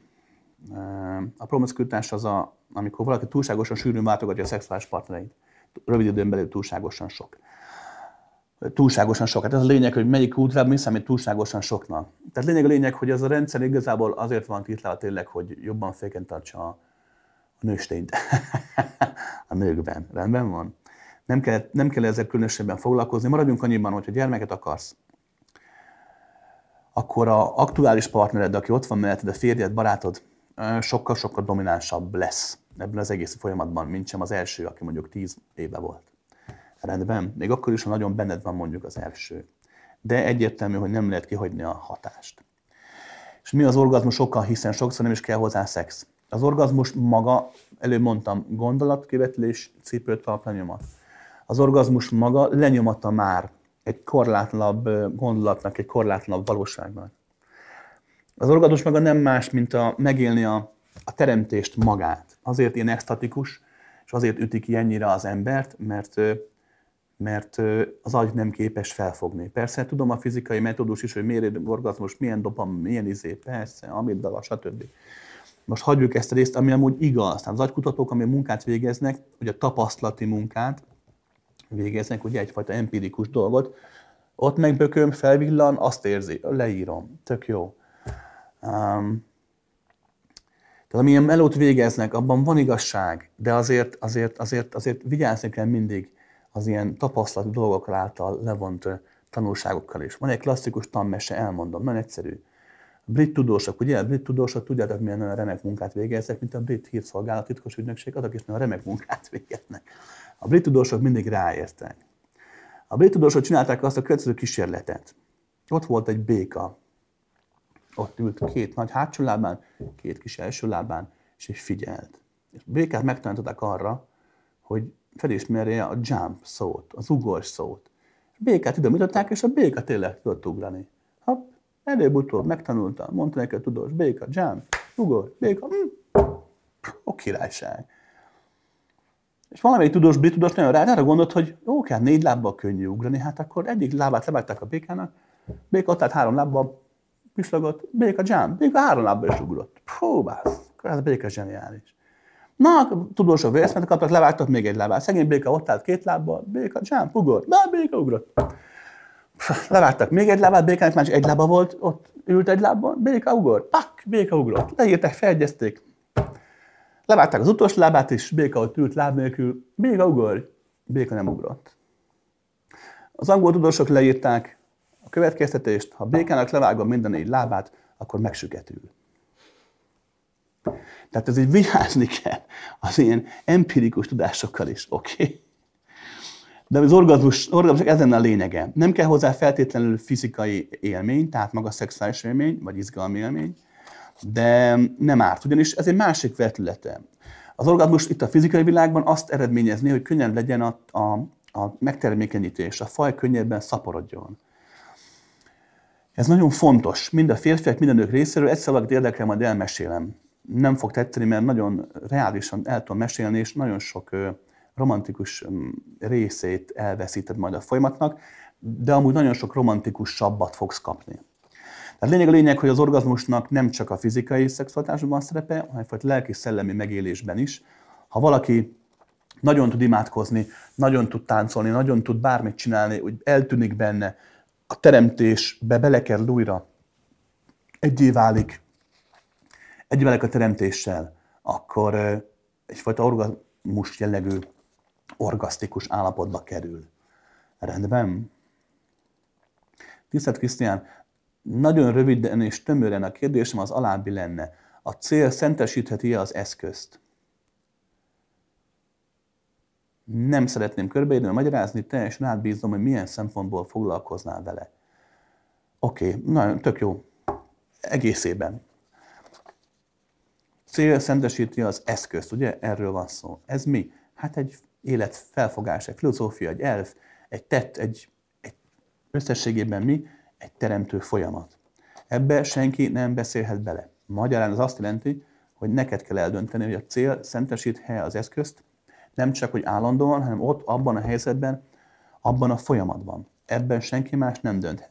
Persze mindenki megpróbál dönteni helyetted, és mindenki a te életedet akarja élni, mert neki nincs élete, és ezért leírja egy könyvben, és akkor lesz a szent könyv, és akkor azt mondja, hogy hm, neked így kell élni, mert kus, coki, és ennyi. De a valóság az, hogy neked a saját létezésedben te vagy az, akinek döntenie kell. Ugyanis te fogod vállalni a következményeket. Ebben a rendszerben az okokozat rendszer valóban létezik. Nem megváltoztathatatlan törvény, tehát a tudatosság egy állapotában az okokozat rendszer benned lesz, és nem pedig körülötted, és nem hat rád, hanem te teremtesz vele. A tudatosság állapotában az okokozat, mint olyan, a kar, mint olyan megszűnik létezni a számodra. De oda el kell jutni, amíg ez nem következik be, addig, addig minden tetted, vagy nem tetted, minden cél és eszköz játszmád, az benned van és ráthat, oké? Okay? Neked kell eldönteni. Róma 2. A következőt vettem észre, mert ugye, ugye mindennek ugye van következménye. A következmények bekövetkezte, a sosem arról szól, amit hiszünk. Nem arról van szó, hogy van egy általános erkölcs. Valakit megölni rossz. Ezért ha valaki meghal, akkor a karmája az lesz, őt is megölik, mert rosszat tett. Nem. Valakit megölni rossz. Hm, én sem támogatom a gyilkosságot.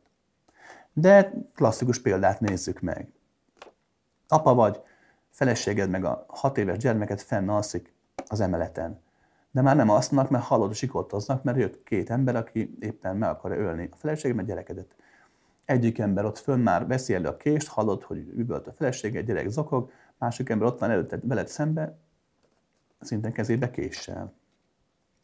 Most ugye mit csinálsz? Ilyenkor mit számít? Hát persze, hogy mindent megteszel, és megölted, megölted. Majd fölrohant, és megmented a feleségedet. Itt a cél szentesítette az eszközt. Tehát te döntesz. Itt már akkor gyilkolni most rossz volt? Ugye mondod, hogy önvédelem, jogos önvédelem, ez így van. De a jogos önvédelem, mint olyan, az egy fogalom. Egy jogi fogalom. Nincs fogalom a megélésre. Mert lehet, hogy te jogosan védted meg a családodat, de attól még tönkremész abban, hogy embert öltél. Támadó volt, oké, megölte volna az asszony gyereket, oké, de akkor is beleroppansz, hogy ember kellett tölnöd. Még van másik ember, aki megöli az ártatlan 90 éves nénit, elveszi a 1500 forintját, és élete végig eszébe sem jut, amit tett. Semmi. Mint a farkas. Szerinted a farkas, mikor már felnőtté válik, számolja a halott nyulakat, amiket megölt? Hát nem. Eszébe sem jut. És persze most lehet mondani a pszichológusok, akik hallgatják, mert mondják majd, hogy tatra, tatra, persze lehet, igen, ember más, állat más, morál, tara, tara. Freud, Jung, így van, de alapvetően akkor is arról van szó, amit mondok. Minden ilyen más, az, az csak egy kivetülés. Arra akarok kiukadni, hogy bizony minden rajtad múlik. És amikor valaki Római kettőnél tartottunk, ugye meghal, nincs arról szó, hogy a farkast megbüntetik azért, mert nyulakat evett. Nincs arról szó, hogy megbüntetik egy gyilkost azért, mert megölt a nagymamát. Hogyha nem érzett semmit. Hát senki nem bünteti meg. Hát ki büntetné? Nincs erről szó. Az Isten végtelen. A végtelen maga a lehetőség. Amikor van az élet, és van a teremtő, az Úr ott áll, nem azt mondja, hogy te neked pokol, neked mennyország, mert akkor nem ad lehetőséget, akkor nem végtelen. Ő nem Isten, csak valami kókler. Az Isten végtelen lehetőséget ad. Tehát amikor azt mondja, hogy ott vagy te, meg, meg, megmented a családodat, de emiatt olyan szenvedést válasz magadra, mert nem tudod elengedni a gyilkosságot, hogy a halálod után a saját poklodban fogsz tekeregni évezredeken át, Isten annyit fog mondani, hm, ennyit mond, adtam lehetőséget. Meg ott van a másik, aki megölte a nagymamát, de soha eszébe jutott a gyilkosság, semmi, nem érdekelte, olyan tényleg, mint egy farkas, és megy a mennyországba, mert neki azt teremtette magának, ugye ott táncolnak a szüzek, és, és rengeteg nagymát még lemészárolta a saját maga mennyországában, Isten annyit fog mondani, hm, lehetőséget ad. Tudom, ez nem igazságos. Tudom, hogy szemben megy mindenféle erkölcsi, morális tanítással. Tudom, hogy sokan vannak, akik oh, ezt, ezt nem bírom elfogadni, és lecsapja a laptopnak a tetejét, és soha többet nem hallgat. De a valóság akkor is ez. Rendben van. Tudom, kicsit gyorsan beszélek, nem beszélek gyorsan, kihagyok egy-egy szót vagy hangot. Ez azért van, mert túl sokat látok egyszerre, és egyszerűen kevés fejem van, kevés szájjal ahhoz, hogy el tudjam mondani dolgokat egészében. Rendben van? És zárásnak csak, hogy tényleg, aki mi nem csapt laptop fedelét, annak is elmondom az a valóság egy másik vetületét. Hát teljesen egyértelmű, hogy a létezés úgy folyik, hogy a normát gyilkoló abszolút érzelemmentes is elő vagy utóbb hasonló helyzetekben kerül, nem születik újra nagymamaként, hogy leszúrják, ez egy tévhit. Tehát előbb-utóbb mindenki szembenéz a tettével, és bizony-bizony az, aki, aki jót tett, de belül mégis rossznak gondolja, az sem lesz örökké a saját maga poklának a, a rabja. Azért mondtam csak el ilyen kicsit teátrálisan, hogy, hogy érts meg a lényeget, hogy ezt, mint mindent, neked kell eldönteni. Kedves Krisztián, azt szeretném megkérdezni, mit és hogyan figyeljek? A gondolat az érzésemet, a tetteimet, a könyvszemet, lábamat, amikor lépek? Római 1-es. Fogunk tartani majd ősszel figyelős kurzust, tudsz gyere el, bár szerintem már voltál. Római 2. Amit tanítok ott, folyamatot, rendszert, hogy kezd a testeddel, séta, stb. Az egy, az egy jó út, de nem arany szabály. Nem az a lényeges, hogy mire figyelsz, az csak segíti az elmédnek elfogadni azt, hogy figyelsz. Mert az elme ezzel a fajta figyelemmel nem képes mit kezdeni. Oké? Okay? Nem a figyelem tárgya lényeges, a figyelem maga. Csak figyelj, figyelhetsz bármit. A figyelem pedig nem azt jelenti, hogy mereven koncentrálok egy pontra, hanem azt jelenti, hogy leülök, és, és hagyom, hogy a saját magam létezése valósággá váljon. Nem az aggodalmaim, nem a gondolataim, nem az emlékeim, nem az elvárásaim. Csak így legyek, de tudjak róla. Abban a pillanatban a figyelem létrejött. A figyelem nem feltétlenül csak azt jelenti, hogy egy pontra nézek, vagy egy pontra hallgatok. Csak ez könnyíti, tehát egy pontra nézés könnyebben hozza elő azt az állapotot, amit mondtam az előbb, hogy úgy jelenbe kerülsz. Oké? Okay? Bármire figyelhetsz, csak figyelges. És újra mondom, ha elfáradtál benne, akkor hagyd abba. Rendben? Kedves Krisztián, tudom már sokat beszélt arról, mi van a halál után, de mindig nagyon korlátlan verzióban. Elmondál korlátolta verzióját is? Mit él meg a halál után egy normális ember, aki még nem butholt meg úgy, mint te? Milyen test nélküli élet? Az a gond, hogy ez nincs általános szabály, mert azért mindenki máshogy éli meg a folyamatot. Nagy általánosságban a törvényszerűséget el tudom magyarázni. Amik újra mondom, nem igazak, amit most mondok, de attól még így fogod tudni megélni. A szolárium sem igaz, napfény mégis barnít. Oké? Okay? Um, vegyünk egy normál estet, egy normál ember meghal. Nem gyilkossággal, szépen megöregszik, és a kórházban, vagy otthon az ágyban meghal. Leélt egy egész normális évet, 70 év, hm, minden oké okay volt.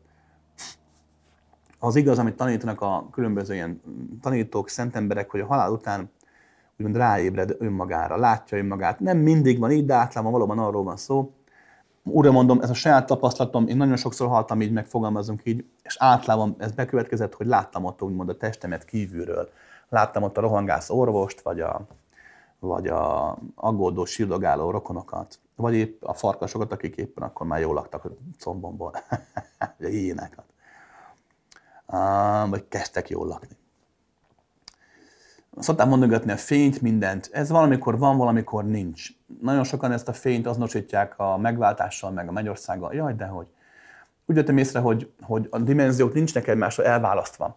Képzeld el azt, hogy, hogy vannak, vannak olyan, van a rádió, ugye van benne 800 csatorna. Ugye fogod, bekapcsolod, nem tudom, retro, megy a retro rádió, zúg. Az összes többi rádió is ott van melletted, ott megy az összes többi frekvencia, csak azt nem hallod mert te a retro rádióra vagy rá hangolva, arra dekelted rá a rádiónak a frekvenciáját. Amikor meghalsz, akkor a frekvencia elkezd csavarodni, már nem csak a régi rádiót, az anyagi világot hallod, hanem a, hanem a más dimenziókat is elkezded, egy másik frekvenciát is elkezdesz hallani. Ez a frekvencia váltás szokott lenni ilyen fénylő hangok, vagy a szférák zenéje. Az nem arról van szó, hogy az angyalok várnak, és ó, végre megöltél, de jó, tötörötörő, bemehetsz a mennyországba, hárfák, minden. Jaj, nem. Ezek a frekvenciákra való rányílás eredményezi azt, hogy fények és hangok vannak. Oké? Okay? Amikor ez bekövetkezik, akkor általában arról van szó, hogy a tárcsát átcsavarja a halott arra a dimenzióra, ahol van. Majd ez a fizikailag eltűnik a szem elől. Ennek vannak különböző folyamatai, fokozatai. Gyakran van az, hogy még átéled ott a melletted rohangászó orvosoknak a érzéseit, gondolatait. Én olyat is megéltem gyakran, hogy meghaltam, és ott volt mellettem a doki, és, és miközben ott izélt, ott nyöszörgött, vagy tette a dolgát, nem mondogatta közben, bevillant a kép, hogy a felesége mit csinál otthon. Tehát, hogy, hogy kinyílik a tér. Mm, ilyenkor gyakran lehet látni azokat is, hogy amikor haldokolsz, ha meghalt apád, meghalt anyád, hogy lehet látni a jelenlétüket is. Ez nem az jelenti, hogy ott van a szellem, majd ezt elmesélem. De ilyenek, kinyílik a tér. Ez a lényeg az egésznek, oké? Okay? Elfordulsz a világtól, átcsavartad a frekvenciát, más frekvenciára figyelsz. Azon a új rádióadódon, ott már nem az általános régi slágerek szólnak, hanem csak te. Csak a te életed szól csak a testlágereit szólnak. Ennek is vannak különböző fokozatai, itt az a törvény, az szokott lenni, hogy mindenkinek a környezetét a saját maga emlékeiből rakják össze, rakódik össze. Emlékszem, mondtam, cipőtalp, lábnyom. Ami te vagy cipőtalp, az életed, az lesz a lábnyom, az lesz körülötted. Ha vallásos katolikus voltál, katolikus dolgokat vársz el, az lesz körülötted. Ha nagyon bántod, hogy mit tettél családoddal, és rettegsz, hogy pokorra kerülsz, akkor az lesz körülötted, és sorolhatnám. Sokszor ez nem ennyire egyértelmű. Sokszor sok, sokkal szimbolikusabb. Gyakran láttam ilyet, megéltem saját magam bőrön is, és másoknál is láttam ezt a folyamatot, amikor meghaltak, hogy, hogy például a, a, a rossz indulat, vagy egész életében rossz indulatú volt, önző, kabzsi, mm, csak magával törődött, mindenki átgázolt a kis pénzért, az, az úgy nyilvánult meg belőle, úgy jött ki belőle, hogy egy ilyen egy mocsár, ahol a nagy vadállatok rohangáztak. Bűtös, rothadó mocsár, nem volt napfény, nem volt semmi, és, csak, és ott, ott tévegett, és menekült a vadállatok a saját maga tettei elől. Tehát nem emlékezett arra, hogy most mit, hogy mit tettem, mert annyira elmerült, annyira valóságnak hitte az új dimenzióját. Ilyenkor az ott élők nem tudják, hogy meghaltak, csak éppen menekülnek, pont úgy, mint itt, reagálnak. Mindaddig, amíg ott is spontán el nem figyelni. Van a másik csoport, aki meg szokott halni, aki meg azonnal rájön, hogy meghalt, és nekik elmarad ez a fajta szimbolikus cuccolás. Ők egy olyan köztes térbe kerülnek, szimbolikus cuccolás, azért érte, a mester azért érti a nyelvet. olyan köztes térbe kerülnek, a, a, aminek a formáját közösen tartják fenn, tartjátok fent.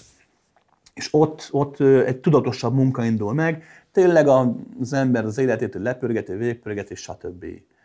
Um, újraéli, hm, mi egy más. Amúgy ide kerülnek azok is, akik a maguk mocsrában menekülnek a vadlátok előtt, csak nekik ez úgymond több idő.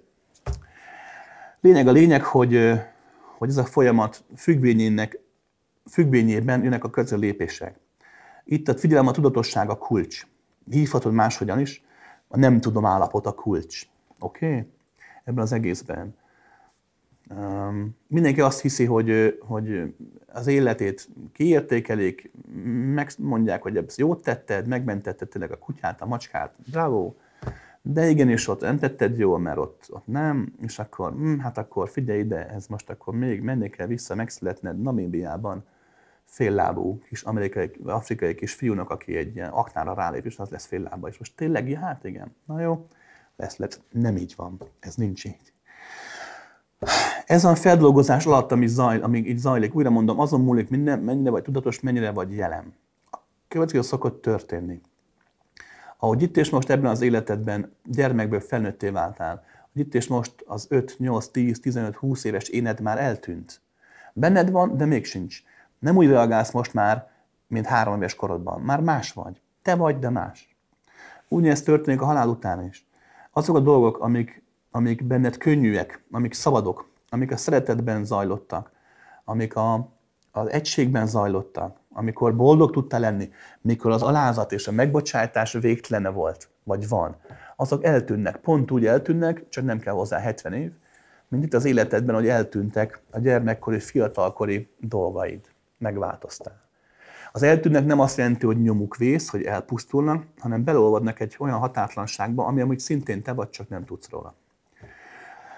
Viszont vannak azok a dolgaid, amik nem könnyűek, amik úgymond a karmád idézőjelben, amik komolyan hiszel, ami, hm, ezek önálló életre kelnek. Tehát nem arról van szó, hogy te újra születsz. Mindig elmondom emberek, nem, hogy újra születés nincs, egy születés sincsen, senki sem születik bele a testébe nem úgy van. Csak itt tanítják, és sokan így is élik meg, hogy, hogy ott vannak készen, belemnek a testbe, de valójában arról van szó, hogy, hogy te, aki vagy itt most, te már így, így most nem leszel. Soha. Megmaradsz a végtelenben, tehát örökkön vagy, de már nem leszel. Aki újra születik, az nem te vagy, csak az, ami, ami te létrehoztál, és nem múlt el. ami nem tudott a végtelen harmóniával egyé válni. Ha elég tudatos vagy, akkor ezt nagyjából így fogod felfogni, most elmondtam, nagyjából, és az, ami a karmád lesz, ami újra születik, az nem te vagy, azt látod, ahogy, ahogy, ahogy a térben összeáll, és látod, ahogy, ahogy, ahogy megnyilvánul, mint lábnyomként az anyagi világban is. Hogyne. És ha ez a megnyilvánulásod eléggé tudatos lesz az anyagi világban, és elkezd meditálni, meg elkezd médiumistát gyakorolni, fölvesz a kapcsolatot veled, önmagával és te meg ott ülsz a fejhő szélén, és akkor úristen, na most itt vagyok én. Az ott. Most mit kezdjek? Most mondjam el az igazságot, á, úgy sérti meg, hát médiumban hisz, ízét akar, Jézusról akar beszélni. Na jó, legyen így. Fogod magad, kis fényt gyújtasz, ting, rákapcsolod, ráhangolódsz, és itt lenne a médium, te, úristen, látom Jézust, magadat látod. De hát magad mit mond? Tudja, ezt nem mondhatja neked? Igen, én vagyok Jézus, csá. Hallgatom a kérdéseidet. És segítesz magadnak. Pont úgy, mint itt most bárki bárkinek. Most persze profánra vettem a figurát, de alapvetően ez sokkal közelebb a valósághoz, mint az a legtöbb ember gondol. Oké?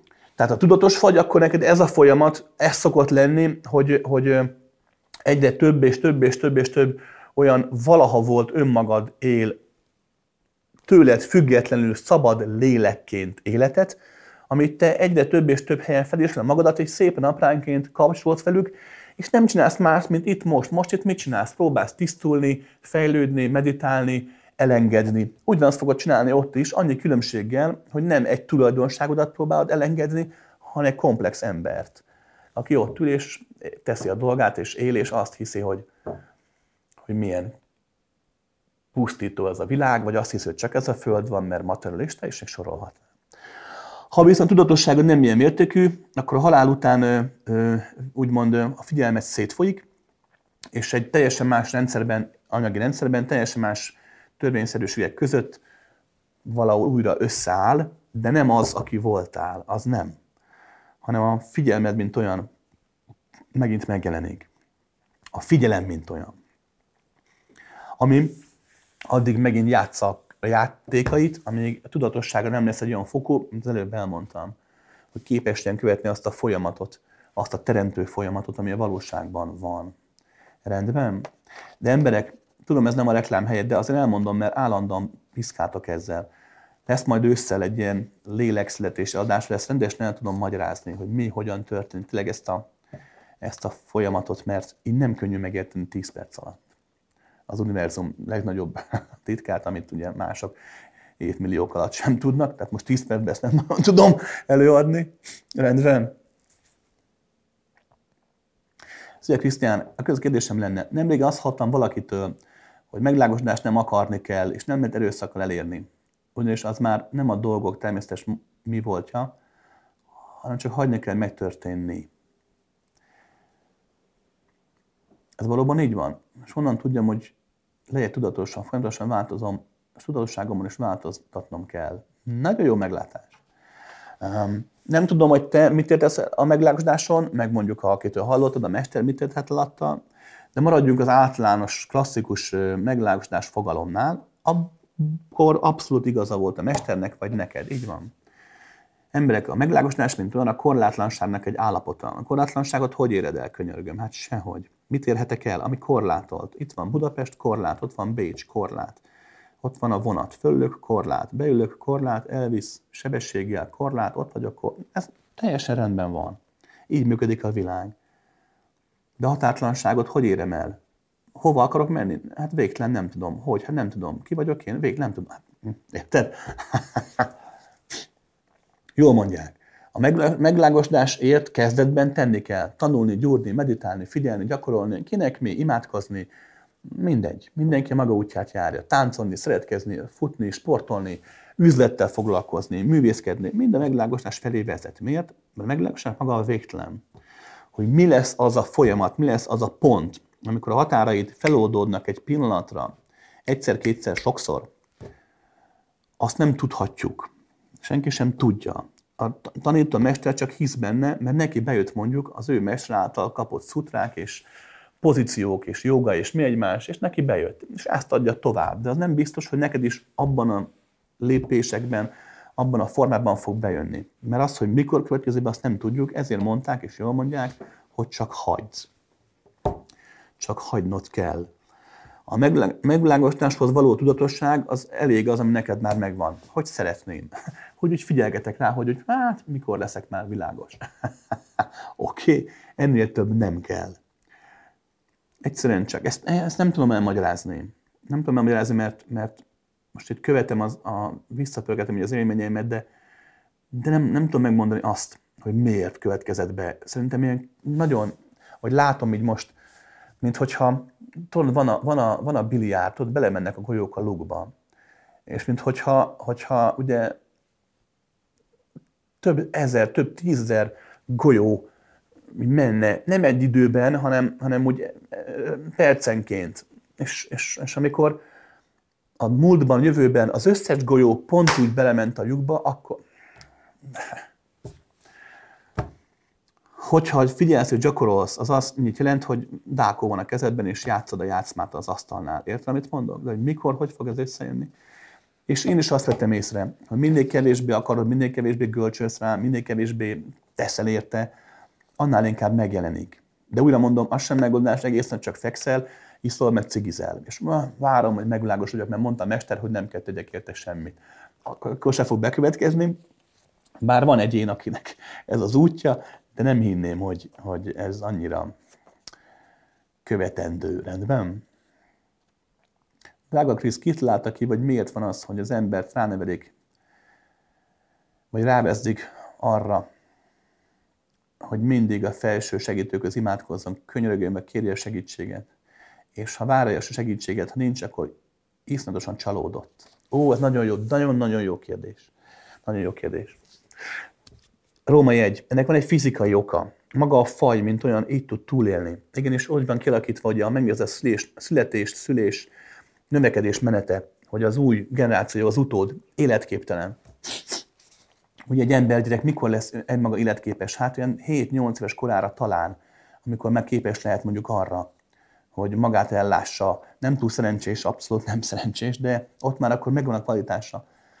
De 5-6 éves koráig egyértelmű, hogy abszolút védelembe szorul, sőt, tehát egy éves korában hát én csak fekszik és sír.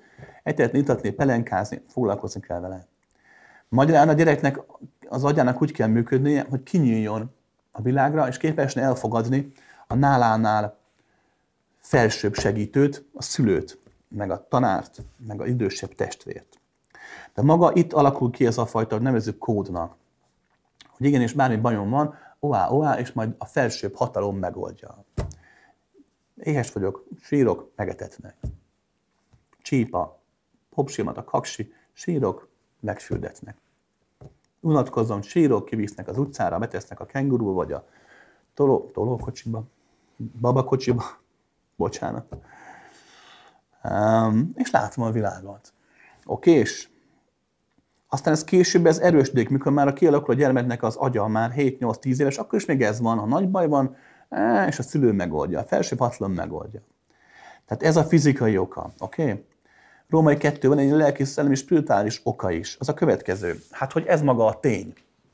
A tény végül is az, hogy a fizikai életben olyan dolgok történnek, aminek a 99%-ára senkinek nincsen ráhatása. Sokan mondják azt, hogy én vagyok a saját magam szerencséje, meg a sorsa kovácsa. Ez nagy igazság, csak nem. Mert igen, vannak dolgok, amikre tényleg te hatással lehetsz, de nagyon-nagyon kevés. Az, hogy levegőt tudsz venni, az, hogy a szíved dobog, az, hogy tudsz élni, az nem rajtad múlik, ugye? Magától zajlik. A baleset az nem rajtad múlik, azért nemzik balesetnek, bekövetkezik, puff, és ott van. Ha egy balesetben mi lesz? Egy karcolás?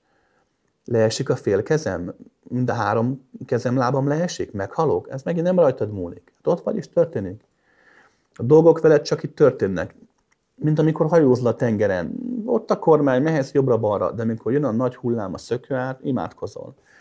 És pont ez a lényeg, mert az ember rájön arra, az ember tudja, hogy, hogy ha képes imával könyörgéssel, segítségkéréssel, úgy elengedni a félelmet, amit nem könnyű, de hm, akkor rányílik arra a valóságokra, ahol tényleg a tenger hullámzását már lehet befolyásolni. Vagy van valaki, nevezzük így, aki befolyásolni tudja. Emlékszik az előző példánkra? A fénylő Jézussal, meg a önmagára, meg az emberre, aki önmagával beszélget fénylő Jézusként. Amúgy ez nagyjából pont ugyanez. Tehát az a felső hatalmasság, akihez imádkozol, az önmagadnak egy vetülete. Vagy nekem egy vetületem, vagy neked egy vetülete, vagy nektek egy vetülete, amíg egyek vagyunk, tehát mindenki önmagának a vetülete. Bah. Tehát lényeg a lényeg, hogy, hogy, hogy ezért van bennünk. Ezzel semmi baj nem lenne, mindaddig, amíg pontosan le is írtad, hogy ahelyett, hogy cselekednél, inkább csak várd a segítséget, illetve ha nem következik be, akkor csalódsz, csalódsz megsértődsz, és átkozódsz. Ez nem azért gond, mert a felsőbb hatalmaság megsértődik, nem nagyon mosolyog és kész, mert éppen az anyukáját szidott, hát nem érdekli. Azért gond, mert megint lemaradsz a saját magad teremtő erejéről. Oké? Okay. Nincs azon semmi baj, hogyha, hogyha így várd a segítségen.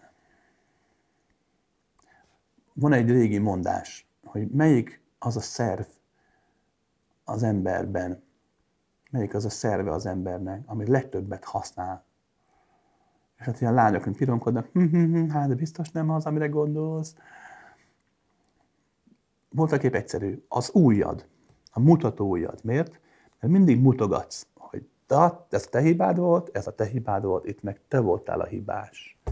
Ez meg az Isten hibája volt. Ez meg a tanítói, aki nem válaszolt az e-mailemre. Ez meg a mesteré, aki nem támogatott eléggé. Tehát ez az embernek a kedvenc sportja a mutogatás. Mindig más a hibás. Ha ez kialakul, akkor nem szerencsés hogyha várod a, várod a megváltást, várod a csodát, az tök jó, vannak csodák, persze, nem kell elvenni magadtól a csoda lehetőségét, de ne vedd el magadtól a teremtés lehetőségét sem. Nincs semmi baj, ha ilyen állapotban vagy. Picit ülj le, vagy sétálgass. Kezdj el úgy jelen lenni a bőrödben. Vedd észre azt, hogy mi történik, mi az élet. Az élet az, ami innen belülről figyel kifelé. Mit figyelek? Hát mindig azt, amit ugye, hogy történik megcsíp egy szúnyog, áó, lecsapom. Most erre figyeltem. Nem figyeltem rá, mert ösztönösen csináltam, de azért hmm. akkor van egy zaj a messzességben, ott van a gyerekek, ott játszanak, odafigyelek. Tehát vedd észre, hogy ez vagy te. És apránként, évek alatt egyszer csak azt fogom bekövetkezni, hogy noha várd a csodát, és elfogadod a csodát. Vannak tanító guruk, akiktől szívesen tanulsz. De ha nem történik semmi, akkor nem lesz semmi bajod. Mi több, azt fogod egyszer csak észre, hogy ráfigyelsz úgy valamire, és hogy ráérzel. És eltelik pár nap, és ott lesz a csoda. Nem csak úgy megkapod a mindenségből, hanem létre is hozod. Oké? Kedves Letícia, az lenne a kérdésem, hogy Krisz hallott-e Anasztáziáról, és igen, akkor mi a véleménye róla? Hallottam. Mikor a, az első könyvem megjelent, a a nappal, állószó, nappal is, 2003-ban. Utána az Édesvíz kiadóhoz került pont az Anasztáznak egy ilyen joga, hogy kiadják is. Engem kértek meg, hogy olvassam a könyvet, hogy mi a véleményem róla. Hogy megírja kiadni, abszolút üzleti alapon, tehát, hogy... És én mondtam, hogy alapvetően meg. Most nem írték el, nekem nem adták ki, később rátek, hogy hibáztak, mert egy ilyen kultuszkönyvé vált, meg jelenségé vált az egész. A következőt kell róla tudni maga a, ez a fajta legenda, hogy az erdőben élő szent lány, ez az orosz kultúrkörben nagyon régi. Abban nem csak az orosz, a belső ázsiai szibéri kultúrkörben egy régi hagyomány. A nagyjából majd, hogy nem a buddhizmussal egyidős, vagy talán még régebben is a sámánok, tátosoknál mindig is volt ez a fajta történet. Nem pont így, nem pont, de volt. Tehát nem arról van szó, legalábbis nem tudunk róla, hogy ez a bizonyos hölgy valóban ott rohangálsz a mesztelenül Szibériába az erdőbe, mert nem fázik, és állatokkal beszélget, és sorolhatnám. Kettő, de ez semmit nem volna a munka értékéből. Tehát tök mindegy, hogy valami megtörténik, vagy nem történik meg, ezt értsétek meg, nem számít. Az számít, amit te ebből meg tudsz élni. Oké? Okay? És de ebből a történetből, amikor elolvastad a könyvet, azt éled meg, hogy fú, hogy rádöbbensz, hogy elengedsz, hogy felismeréseid vannak, és ú, és tök jó, és kibékülsz anyáddal, apáddal, és boldog vagy, és hm, akkor teljesen jó az a könyv. Hát hogy ne? Tehát maga a legenda az legenda.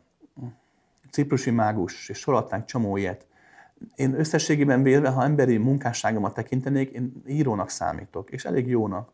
Most persze a literatúrát nem lehet semmilyen pró vagy kontra minőségjelzővel látni, tehát nincs olyan jó könyv vagy rossz könyv, de teljesen egyértelmű, hogy azért meg lehet állapítani bizonyos nyelven és egyéb irodalmi szabályokat.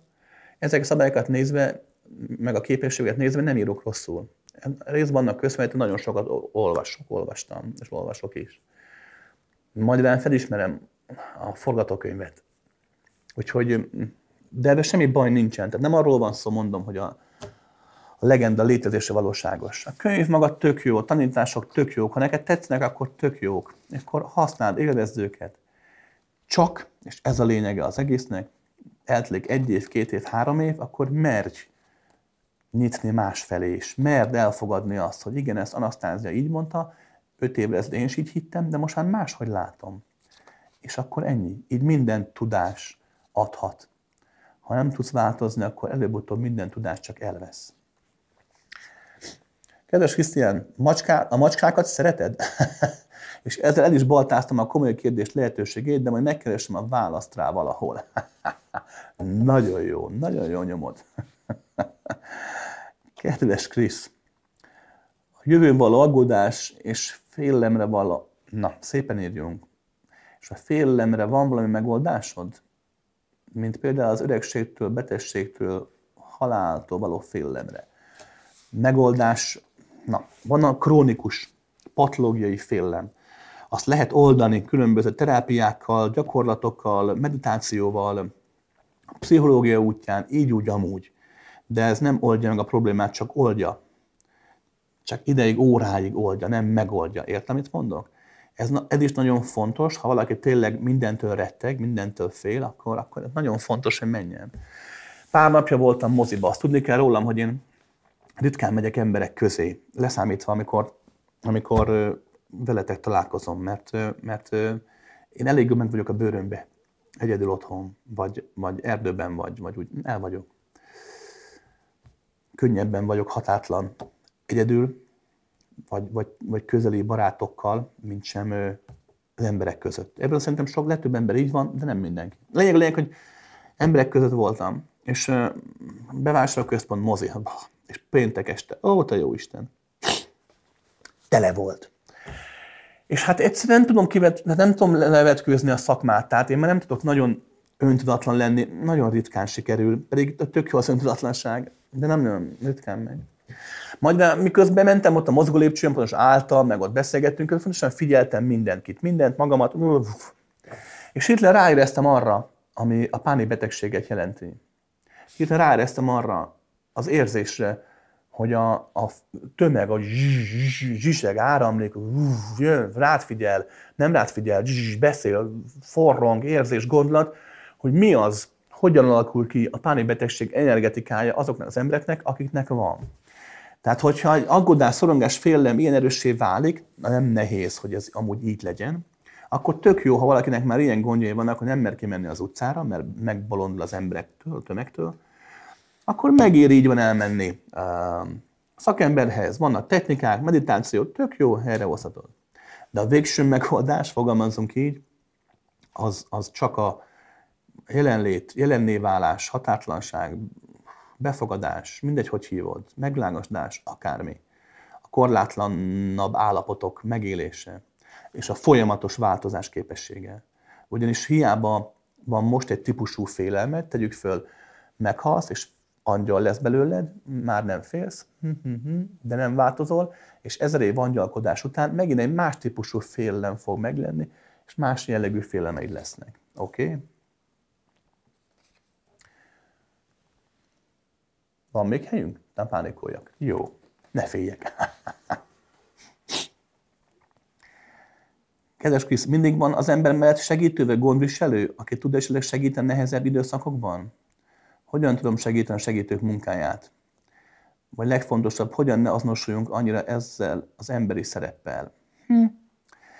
Nagyon jó kérdés. Úgy vettem észre, hogy senki sincs egyedül. Úgy vettem észre, hogy van, amikor a segítséget könnyű felismerni, mert tényleg bajban vagyok, kifőtt a kocsimból a benzin, ott állok az útszélén, és noha ritka régi mellékúton járok, ahol sosincs senki, valami pont egy autó, és pont megáll, és pont ad egy kis benzint, és tök jó. Ez egy könnyen látható segítség, hálás vagyok a sorsnak, illetnek, aki megállt, tök jó.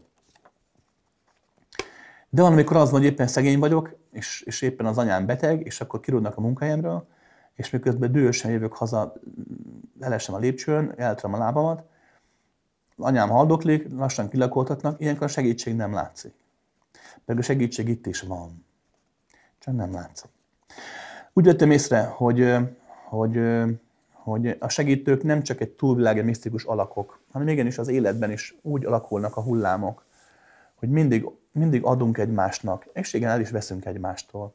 Hogyha ezek a szerepek változnak, forognak, mindig forognak, akkor, akkor a segítők a fizikai életedben is vannak, oké? Okay?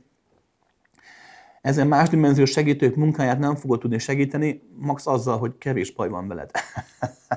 kevés munkát adsz nekik, oké? Okay? Haladsz a saját magad útján, teremtesz, ha úgy lakul, akkor kapsz egy pofont, felállsz, ha úgy lakul, akkor örülsz, mert megsimogattak, éled az életet, rendben van. És ne azonosuljon az emberi szereppel. Emberek, figyeljetek ide, a legtöbb ilyen spirituális kérdéstek már, hála jó Istennek, nem megválaszolható. Pontosan válaszolható, de nem adható át benne az, amit kerestek. Miért? Mert ezek már csak megélhető dolgok. Ha ne azonos az emberi szereppel, hogy? Hát megmondom, ne azonosulj vele. csak legyél, figyelj. Adj magadnak időt. Mire? Nem tudom, majd te se tudd. Ez benne a lényeg. Csak hogy legyél. Nem kell évekig Naponta pár perc, elegendő. Egyszer csak azt fogod majd élni, hogy ott vagy, hogy mész ki az utcán, és hogy, hogy levegő, hogy tartalmasabb, hogy kifújod, hogy a színek hogy színesebbek, hogy, hogy hideg van, de hogy nem fázol, valahogy, hogy megvagy. Esik az eső, és hogy nem zavar, hogy minden csepp, vagy ráesik a bőrödre, olyan, olyan, olyan valódi, mintha egy ilyen dimenzió elpukkanna. És akkor te megint visszamész emberre, megint félsz, megint rettegsz, megint zokogsz, de aztán megint csak figyelsz, és akkor megint egy állapot. És egyre többet és többet leszel nem azonosuló állapotban. És ez nem azt jelenti, amit nagyon sok szakember hisz, hogy azért veszélyesek az ilyen spirituális tanítások, mert ugye skizofréniát okoznak, meg elfordítják az embereket a fizikai valóságtól. Ez nem igaz. Aki képes nem azonos az emberi szereppel, attól nagyon jó ember tud lenni. Hát tessék, nézd rám, milyen jó fej vagyok. Na jó, annyira az nem, de egyetlen. Szóval, szóval nem azt jelenti, hogy nem tudom megélni az emberséget, nem azt jelenti, hogy akár ne tudjak még tényleg emberi módon öntudatlan is lenni olykor-olykor, ritkán, de még azért megy. Oké? Okay? Tehát nem kell attól félni, hogy az emberi szerepből való elfordulás, elengedés az azt jelenti, hogy ilyen leszel egy ilyen kőbutha. Múltkor láttam, borzasztó volt, most rengeteg Youtube-ot nézek miattatok, mert nagyon sok kérdést kapok, hogy ehhez a mesterhez mit szólok, ahhoz mit szólok láttam egy ilyen pasast, egy magyar pasast, és tényleg egy ilyen a nagy ilyen magyar esemény tartott, nem tudom, előadást, és egyszerűen két és fél órán tartott az előadás, és kettő perc után egyszer azt vettem észre, hogy, hogy, hogy rosszul érzem magam. A kamer pastilla volt, mint egy ilyen halálmadár. Vékony, megnyúlt arc, szúrós tekintet, és én monoton hangon így mondta el a mondandóját, közben merev arccal nézett, hogy átadta ezt a fájdalmat, ami benne van halkan, majd egyszer egy olyan mondatot mondott, hogy nézett, és, és az volt a mondatnak a lényege, hogy igen, mert akkor Szulejmán a bal kisujján a smaragd gyűrűt jobbra fordította. És tartotta a pauzát, a hatáspauzát, a hatásszünetet, és ott ültem, és elkezdtem magam szégyelni, mondom, úristen, ennyire tanulatlan tahó vagyok, hogy nem tudom, hogy mit jelent, hogy Szulajmánnak pont a bal kis volt, pont marad gyűrű, nem pedig Rubin. Ó, úristen! Tehát olyan borzasztó volt szegény. Ő egyszerűen nem tudott nem azonosulni ebből a halálmadár, komoly, szigorú, önmagát véresen komolyan vevő tanító szereppel. És amúgy semmi baj nincs ezzel se. Hát sokan hallgatták, ott mindenkinek biztos ad valamit, Nekem a hideglátást adta, de lehet, hogy az én korlátom, én nem tudom. Tényleg ott ültem, és ah. És előbb-utóbb, sőt, szerintem most is neki is vannak olyan pillanatai, mikor hazamegy, kiül a lócára vagy a háza elé, és úgy van, és hogy hirtelen úgy boldog.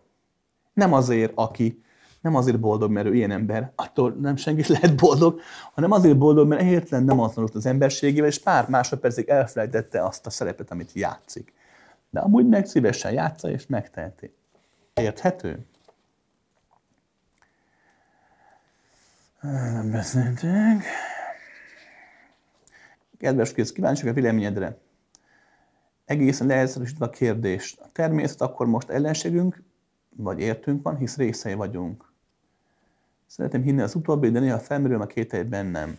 Ha nem védekezünk hideg ellen, megfagyunk. Ha nem pusztítunk, nem táplálkozunk, éhen halunk. Tulajdonképpen az élet egy harc a túlélésért.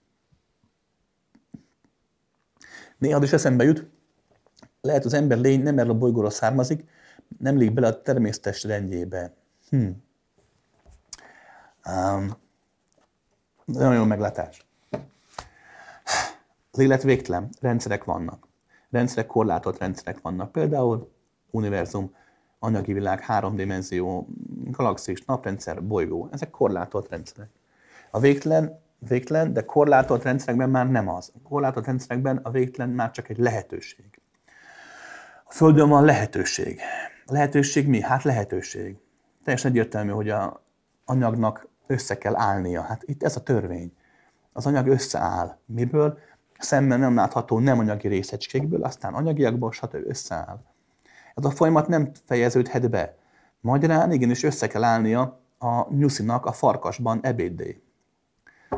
Vagy a madárban a bogárnak ebéddé. Össze kell állnia, egyé válnak. Nem tehetnek máshogy, nincs már rendszer ilyen. Növények, állatok, persze, mindenki egyé válik önmagával a másik által. Egyé válik a másikkal önmagáltal, kvázi elpusztítja és megeszi. Hát hogyne, de növények is hát a rohadó testekből táplálkozik, legjobb humusz, legjobb talaj, ugye? Rohadásból van. A finom éret eper, a fény, meg a minden, miből van? Hát a rothadásból jön létre. A pusztulásból. Abszolút igazad van. De, Római 2, itt van a lehetőség, mint olyan. A lehetőség azt mondja, hogy igen, összeállhatnak a rendszerek, és bármilyen rendszer összeállhat adott rendszeren belül. Magyarán lehetséges, létrejött egy olyan faj is, mondjuk egy ember, bár amúgy az ember nem világi bolygóról származásában van némi igazság.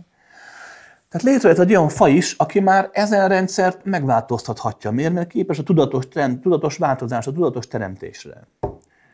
Abban a pillanatban a faj megtehetni azt, hogy elkezd változni ebben a kérdésben, hogy már nem pusztít feleslegesen. Mert van olyan pusztlás, nem lehet kikerülni. Megyek a füvel, rálépek a fűre, bogárkam alatta pont eltaposom, szegény meghal. Nem lehet kikerülni. De van felesleges pusztítás. Abban a pillanatban az egyén eljut, a természet a barátjává válhat.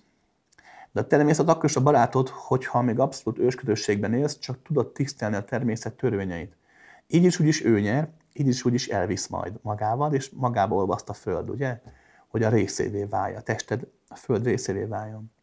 De addig igenis természet segítheti az életedet. Igenis meg lehet tanulni, beszélgetni a vízzel, a tűzzel, földdel, és a természet sosem lesz a szolgád, bár a maga a módján téged szolgál, téged is szolgál. De azért igenis lehet, lehet tenni érdekes dolgokat, ami, amelyeknek köszönhetően nem, hogy kivetne magából a természet, hanem befogad, ideig óráig táplál, majd aztán 50-60-70 év múlva véglegesen magába fogad. Ez így van. Összességében római 2-3, a Föld egy jó találmány. Én szerintem a természet, ha, ha odafigyelünk rá, ha nem csináljuk azt a ostoba egoista, nem hogy egoista, ez már szinte már a, a hübrisz, tehát hogy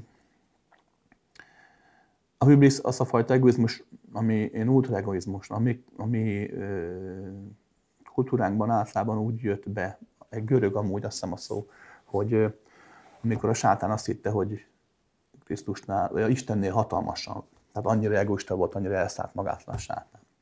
Tehát, hogy, hogyha ezt hagyjuk, ezt a fajta emberi egoizmust, tényleg ezt a hübriszt, hogy így hogy oda,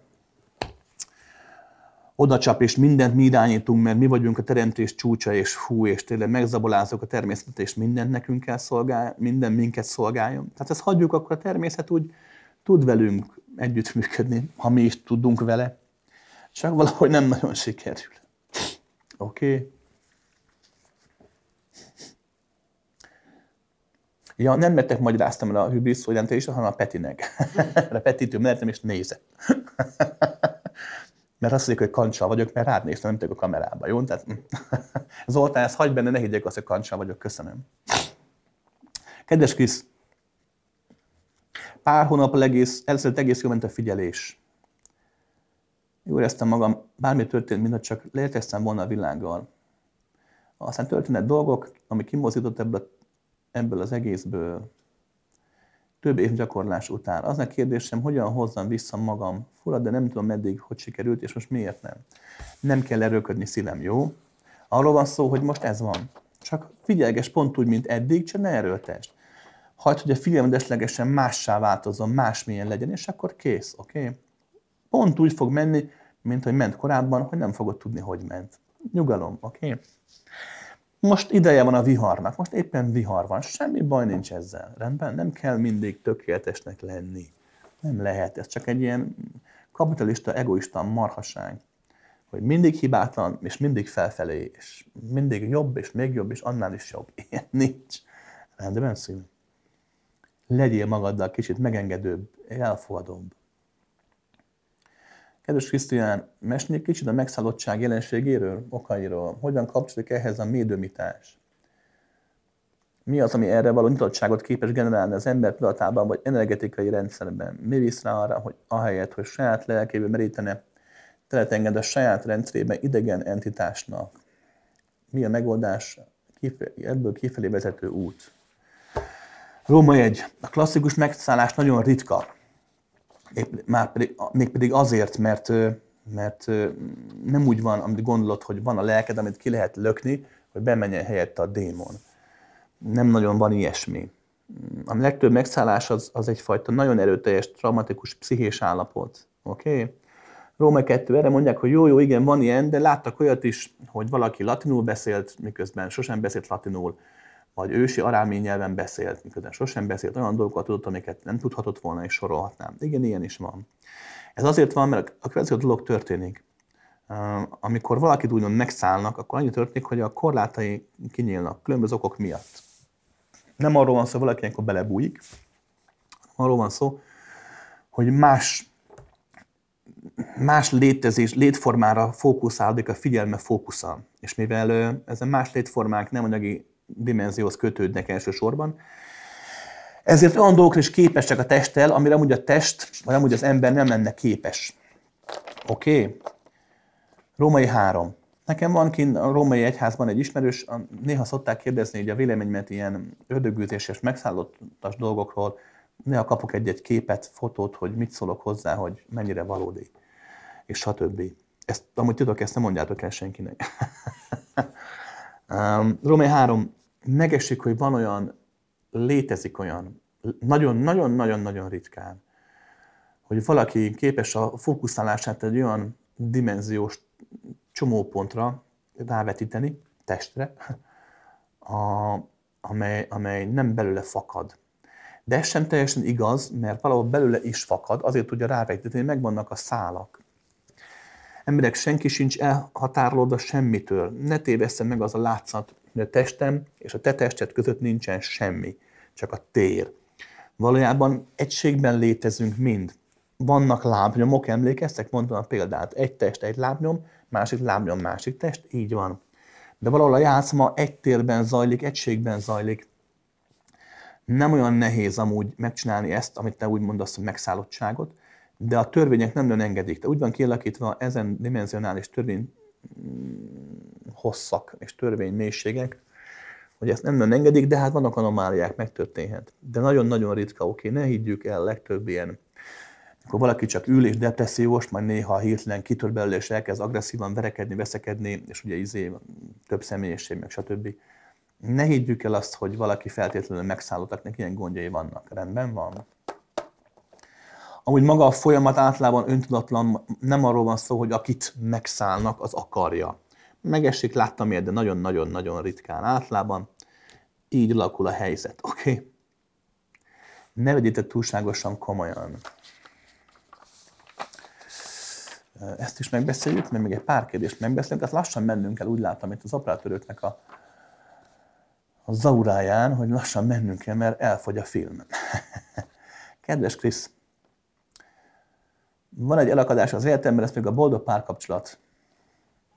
38 éves leszek, egészséges vagyok, napi szinten sportlok, sokat jár társaságban, nincs, független vagyok, nincs főnököm. Mindenem van időm, amit csak szeretném. Sok hobbim van, kitől teljesen is örömet okoz.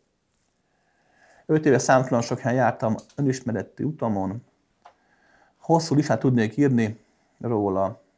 Januárban hagytam abba, úgy éreztem, hogy elég volt. Ez a jó kezdet.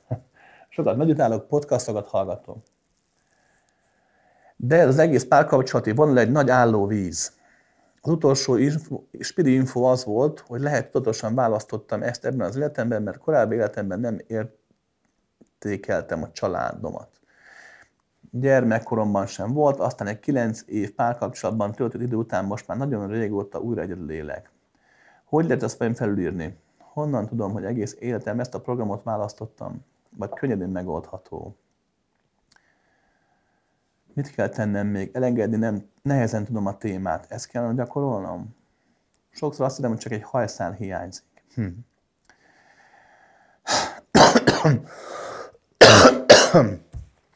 Na.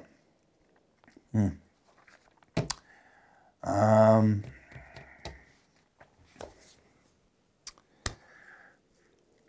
Kezdjük az elején, oké? Okay? Figyelj ide!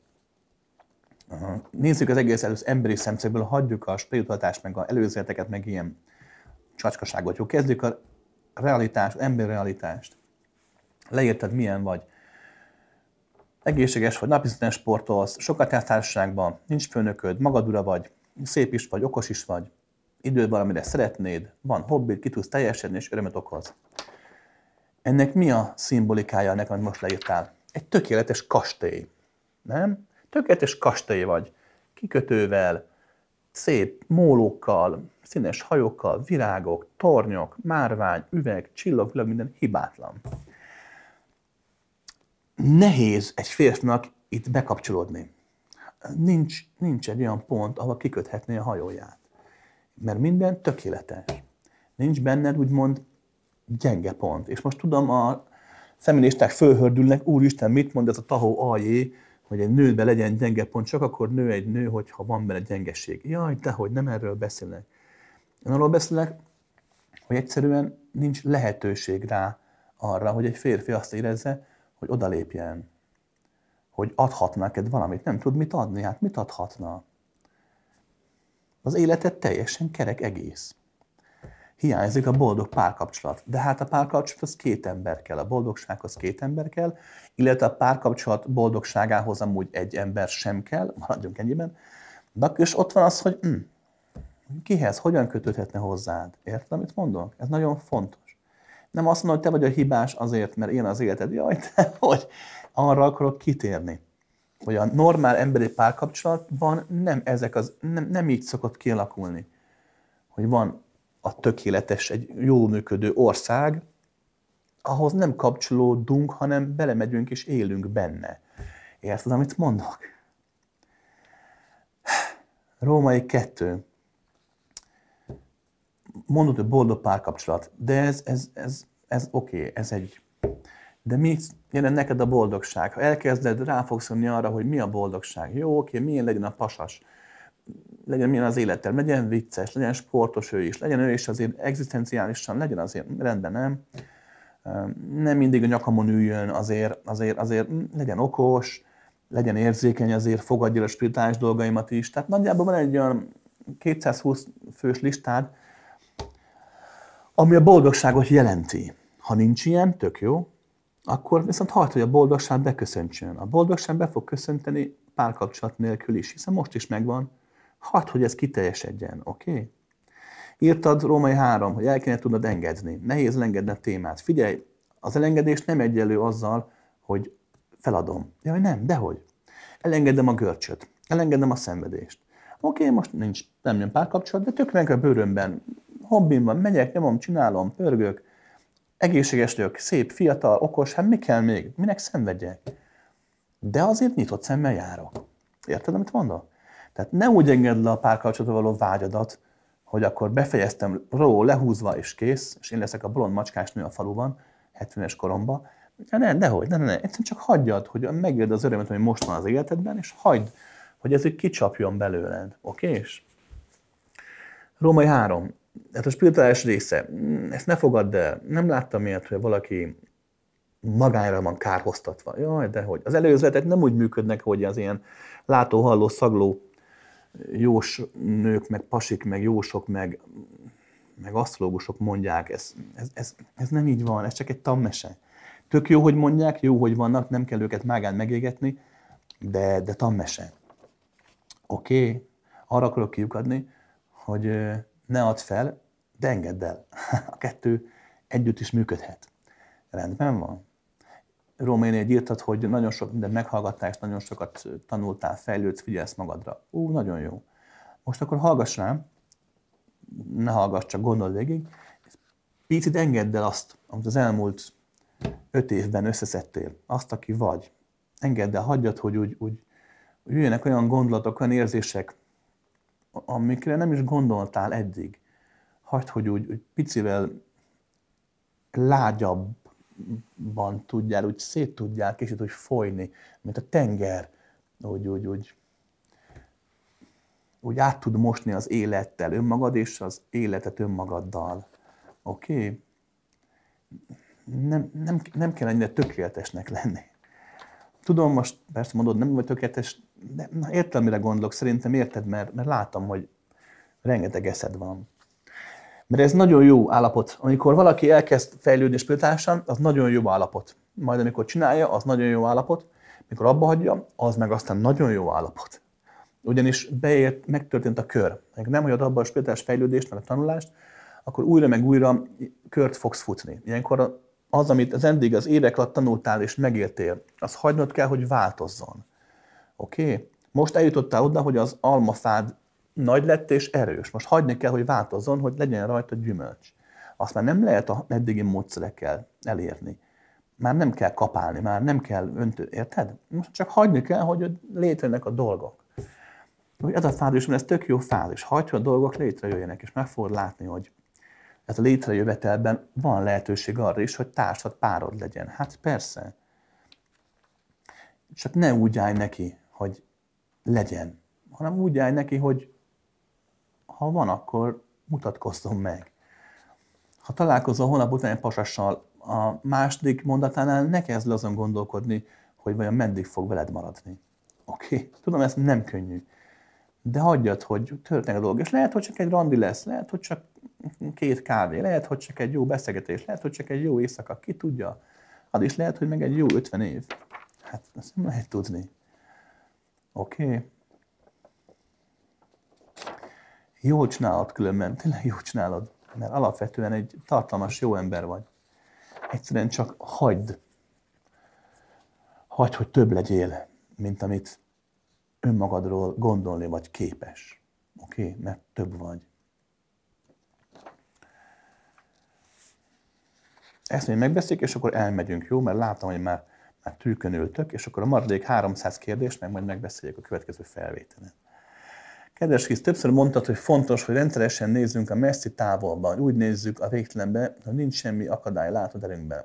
El tudom mondani, hogy ez miért fontos? Igen, rengeteg oka van, rengeteg fizikális, vitális, lelki, szellemi, rengeteg oka van. Mondok egy jó párat. Ha távolba tudsz nézni, akkor az elméd fölvesz egy, egy meditatív jellegű állapotot. Töltődik, tud jobban tud pihenni, több energiája van, még valamilyen szinten gyógyul is, most ez nem úgy, hogy ha rákos vagy, akkor meggyógyulsz, nem, de szóval nagyon jót tesz a testnek.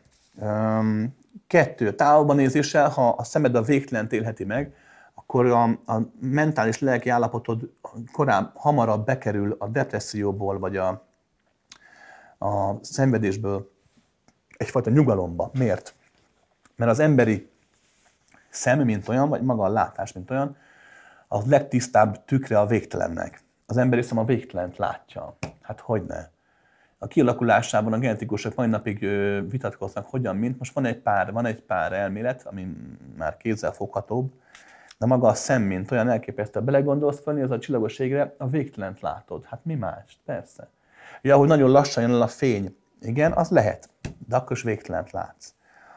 Hogyha ez gyakran csinálod, hagyod, hogy ő belebambulja a végtelenbe, vagy egy pontra fókuszálj, akkor megint semmire. Akkor az elméd, az agyad és a különböző tudatod különböző vetületei könnyebben elfogadják a végtelen lehetőségnek a megélését. Tehát lelki-szellemi síkon is, is segít a végtelen megélésében. Oké? Okay? És három, úgy vettem észre, hogy, hogy meglágosdás végtelen megélés, határtalan szeretet, Istennel való válás, Krisztusi szeretet, sorolhatnám a hatalmas dolgokat. Úgy vettem észre, hogy ezeket minden ember megéli az életében. Pillanatokra, sokszor olyan gyors pillanatokra, hogy észre sem veszi. Hogyha sokat hagyod magadat így, így belenézni a meszteségbe, akkor az idő picit lelassul. Azt veszed észre, hogy, hogy, úgy, hogy úgy vagy, és eltelt, tudom én, pár perc, valójában több óra telt el a világban, neked csak pár perc telt el. Magyarán sokkal nagyobb eséllyel fogod tudni észrevenni azt, amikor végtelen vagy, amikor úgymond megvilágosodtál.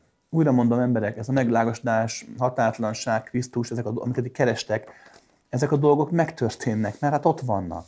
Nem arról van szó, könyörgöm, hát végtelen van, nem arról van szó, hogy neked el kell érni egy állapotot, ami most még nincs. Hát végtelen van, az azt jelenti, hogy az állapot, amit el akarsz érni, mondjuk a megvilágosodás, az már most is megvan. Hát végtelen van, tehát lennie kell. Csak te nem veszed észre. Hogyha hagyod magadat így belebámulni a mindenségbe, akkor nagyobb eséllyel fogod tudni megélni azon pillanatokat, amelyeket amúgy a darabosabb, görcsösebben markoló elmédnek az ujjai közül úgy kifolynak. Érted? De próbáld ki, lehet, hogy tévedek. Jó, próbáld ki. Na emberek, elmegyünk, jók létek. Hamarosan majd csinálunk egy felvételt, a maradék néhány ezer kérdést igyekszem megválaszolni. Majd tudjátok, azon a felvételen már csak én látszom, csak a fotóm, a remek arc szerkezetem az már nem látszik majd, jó? No, jók létek.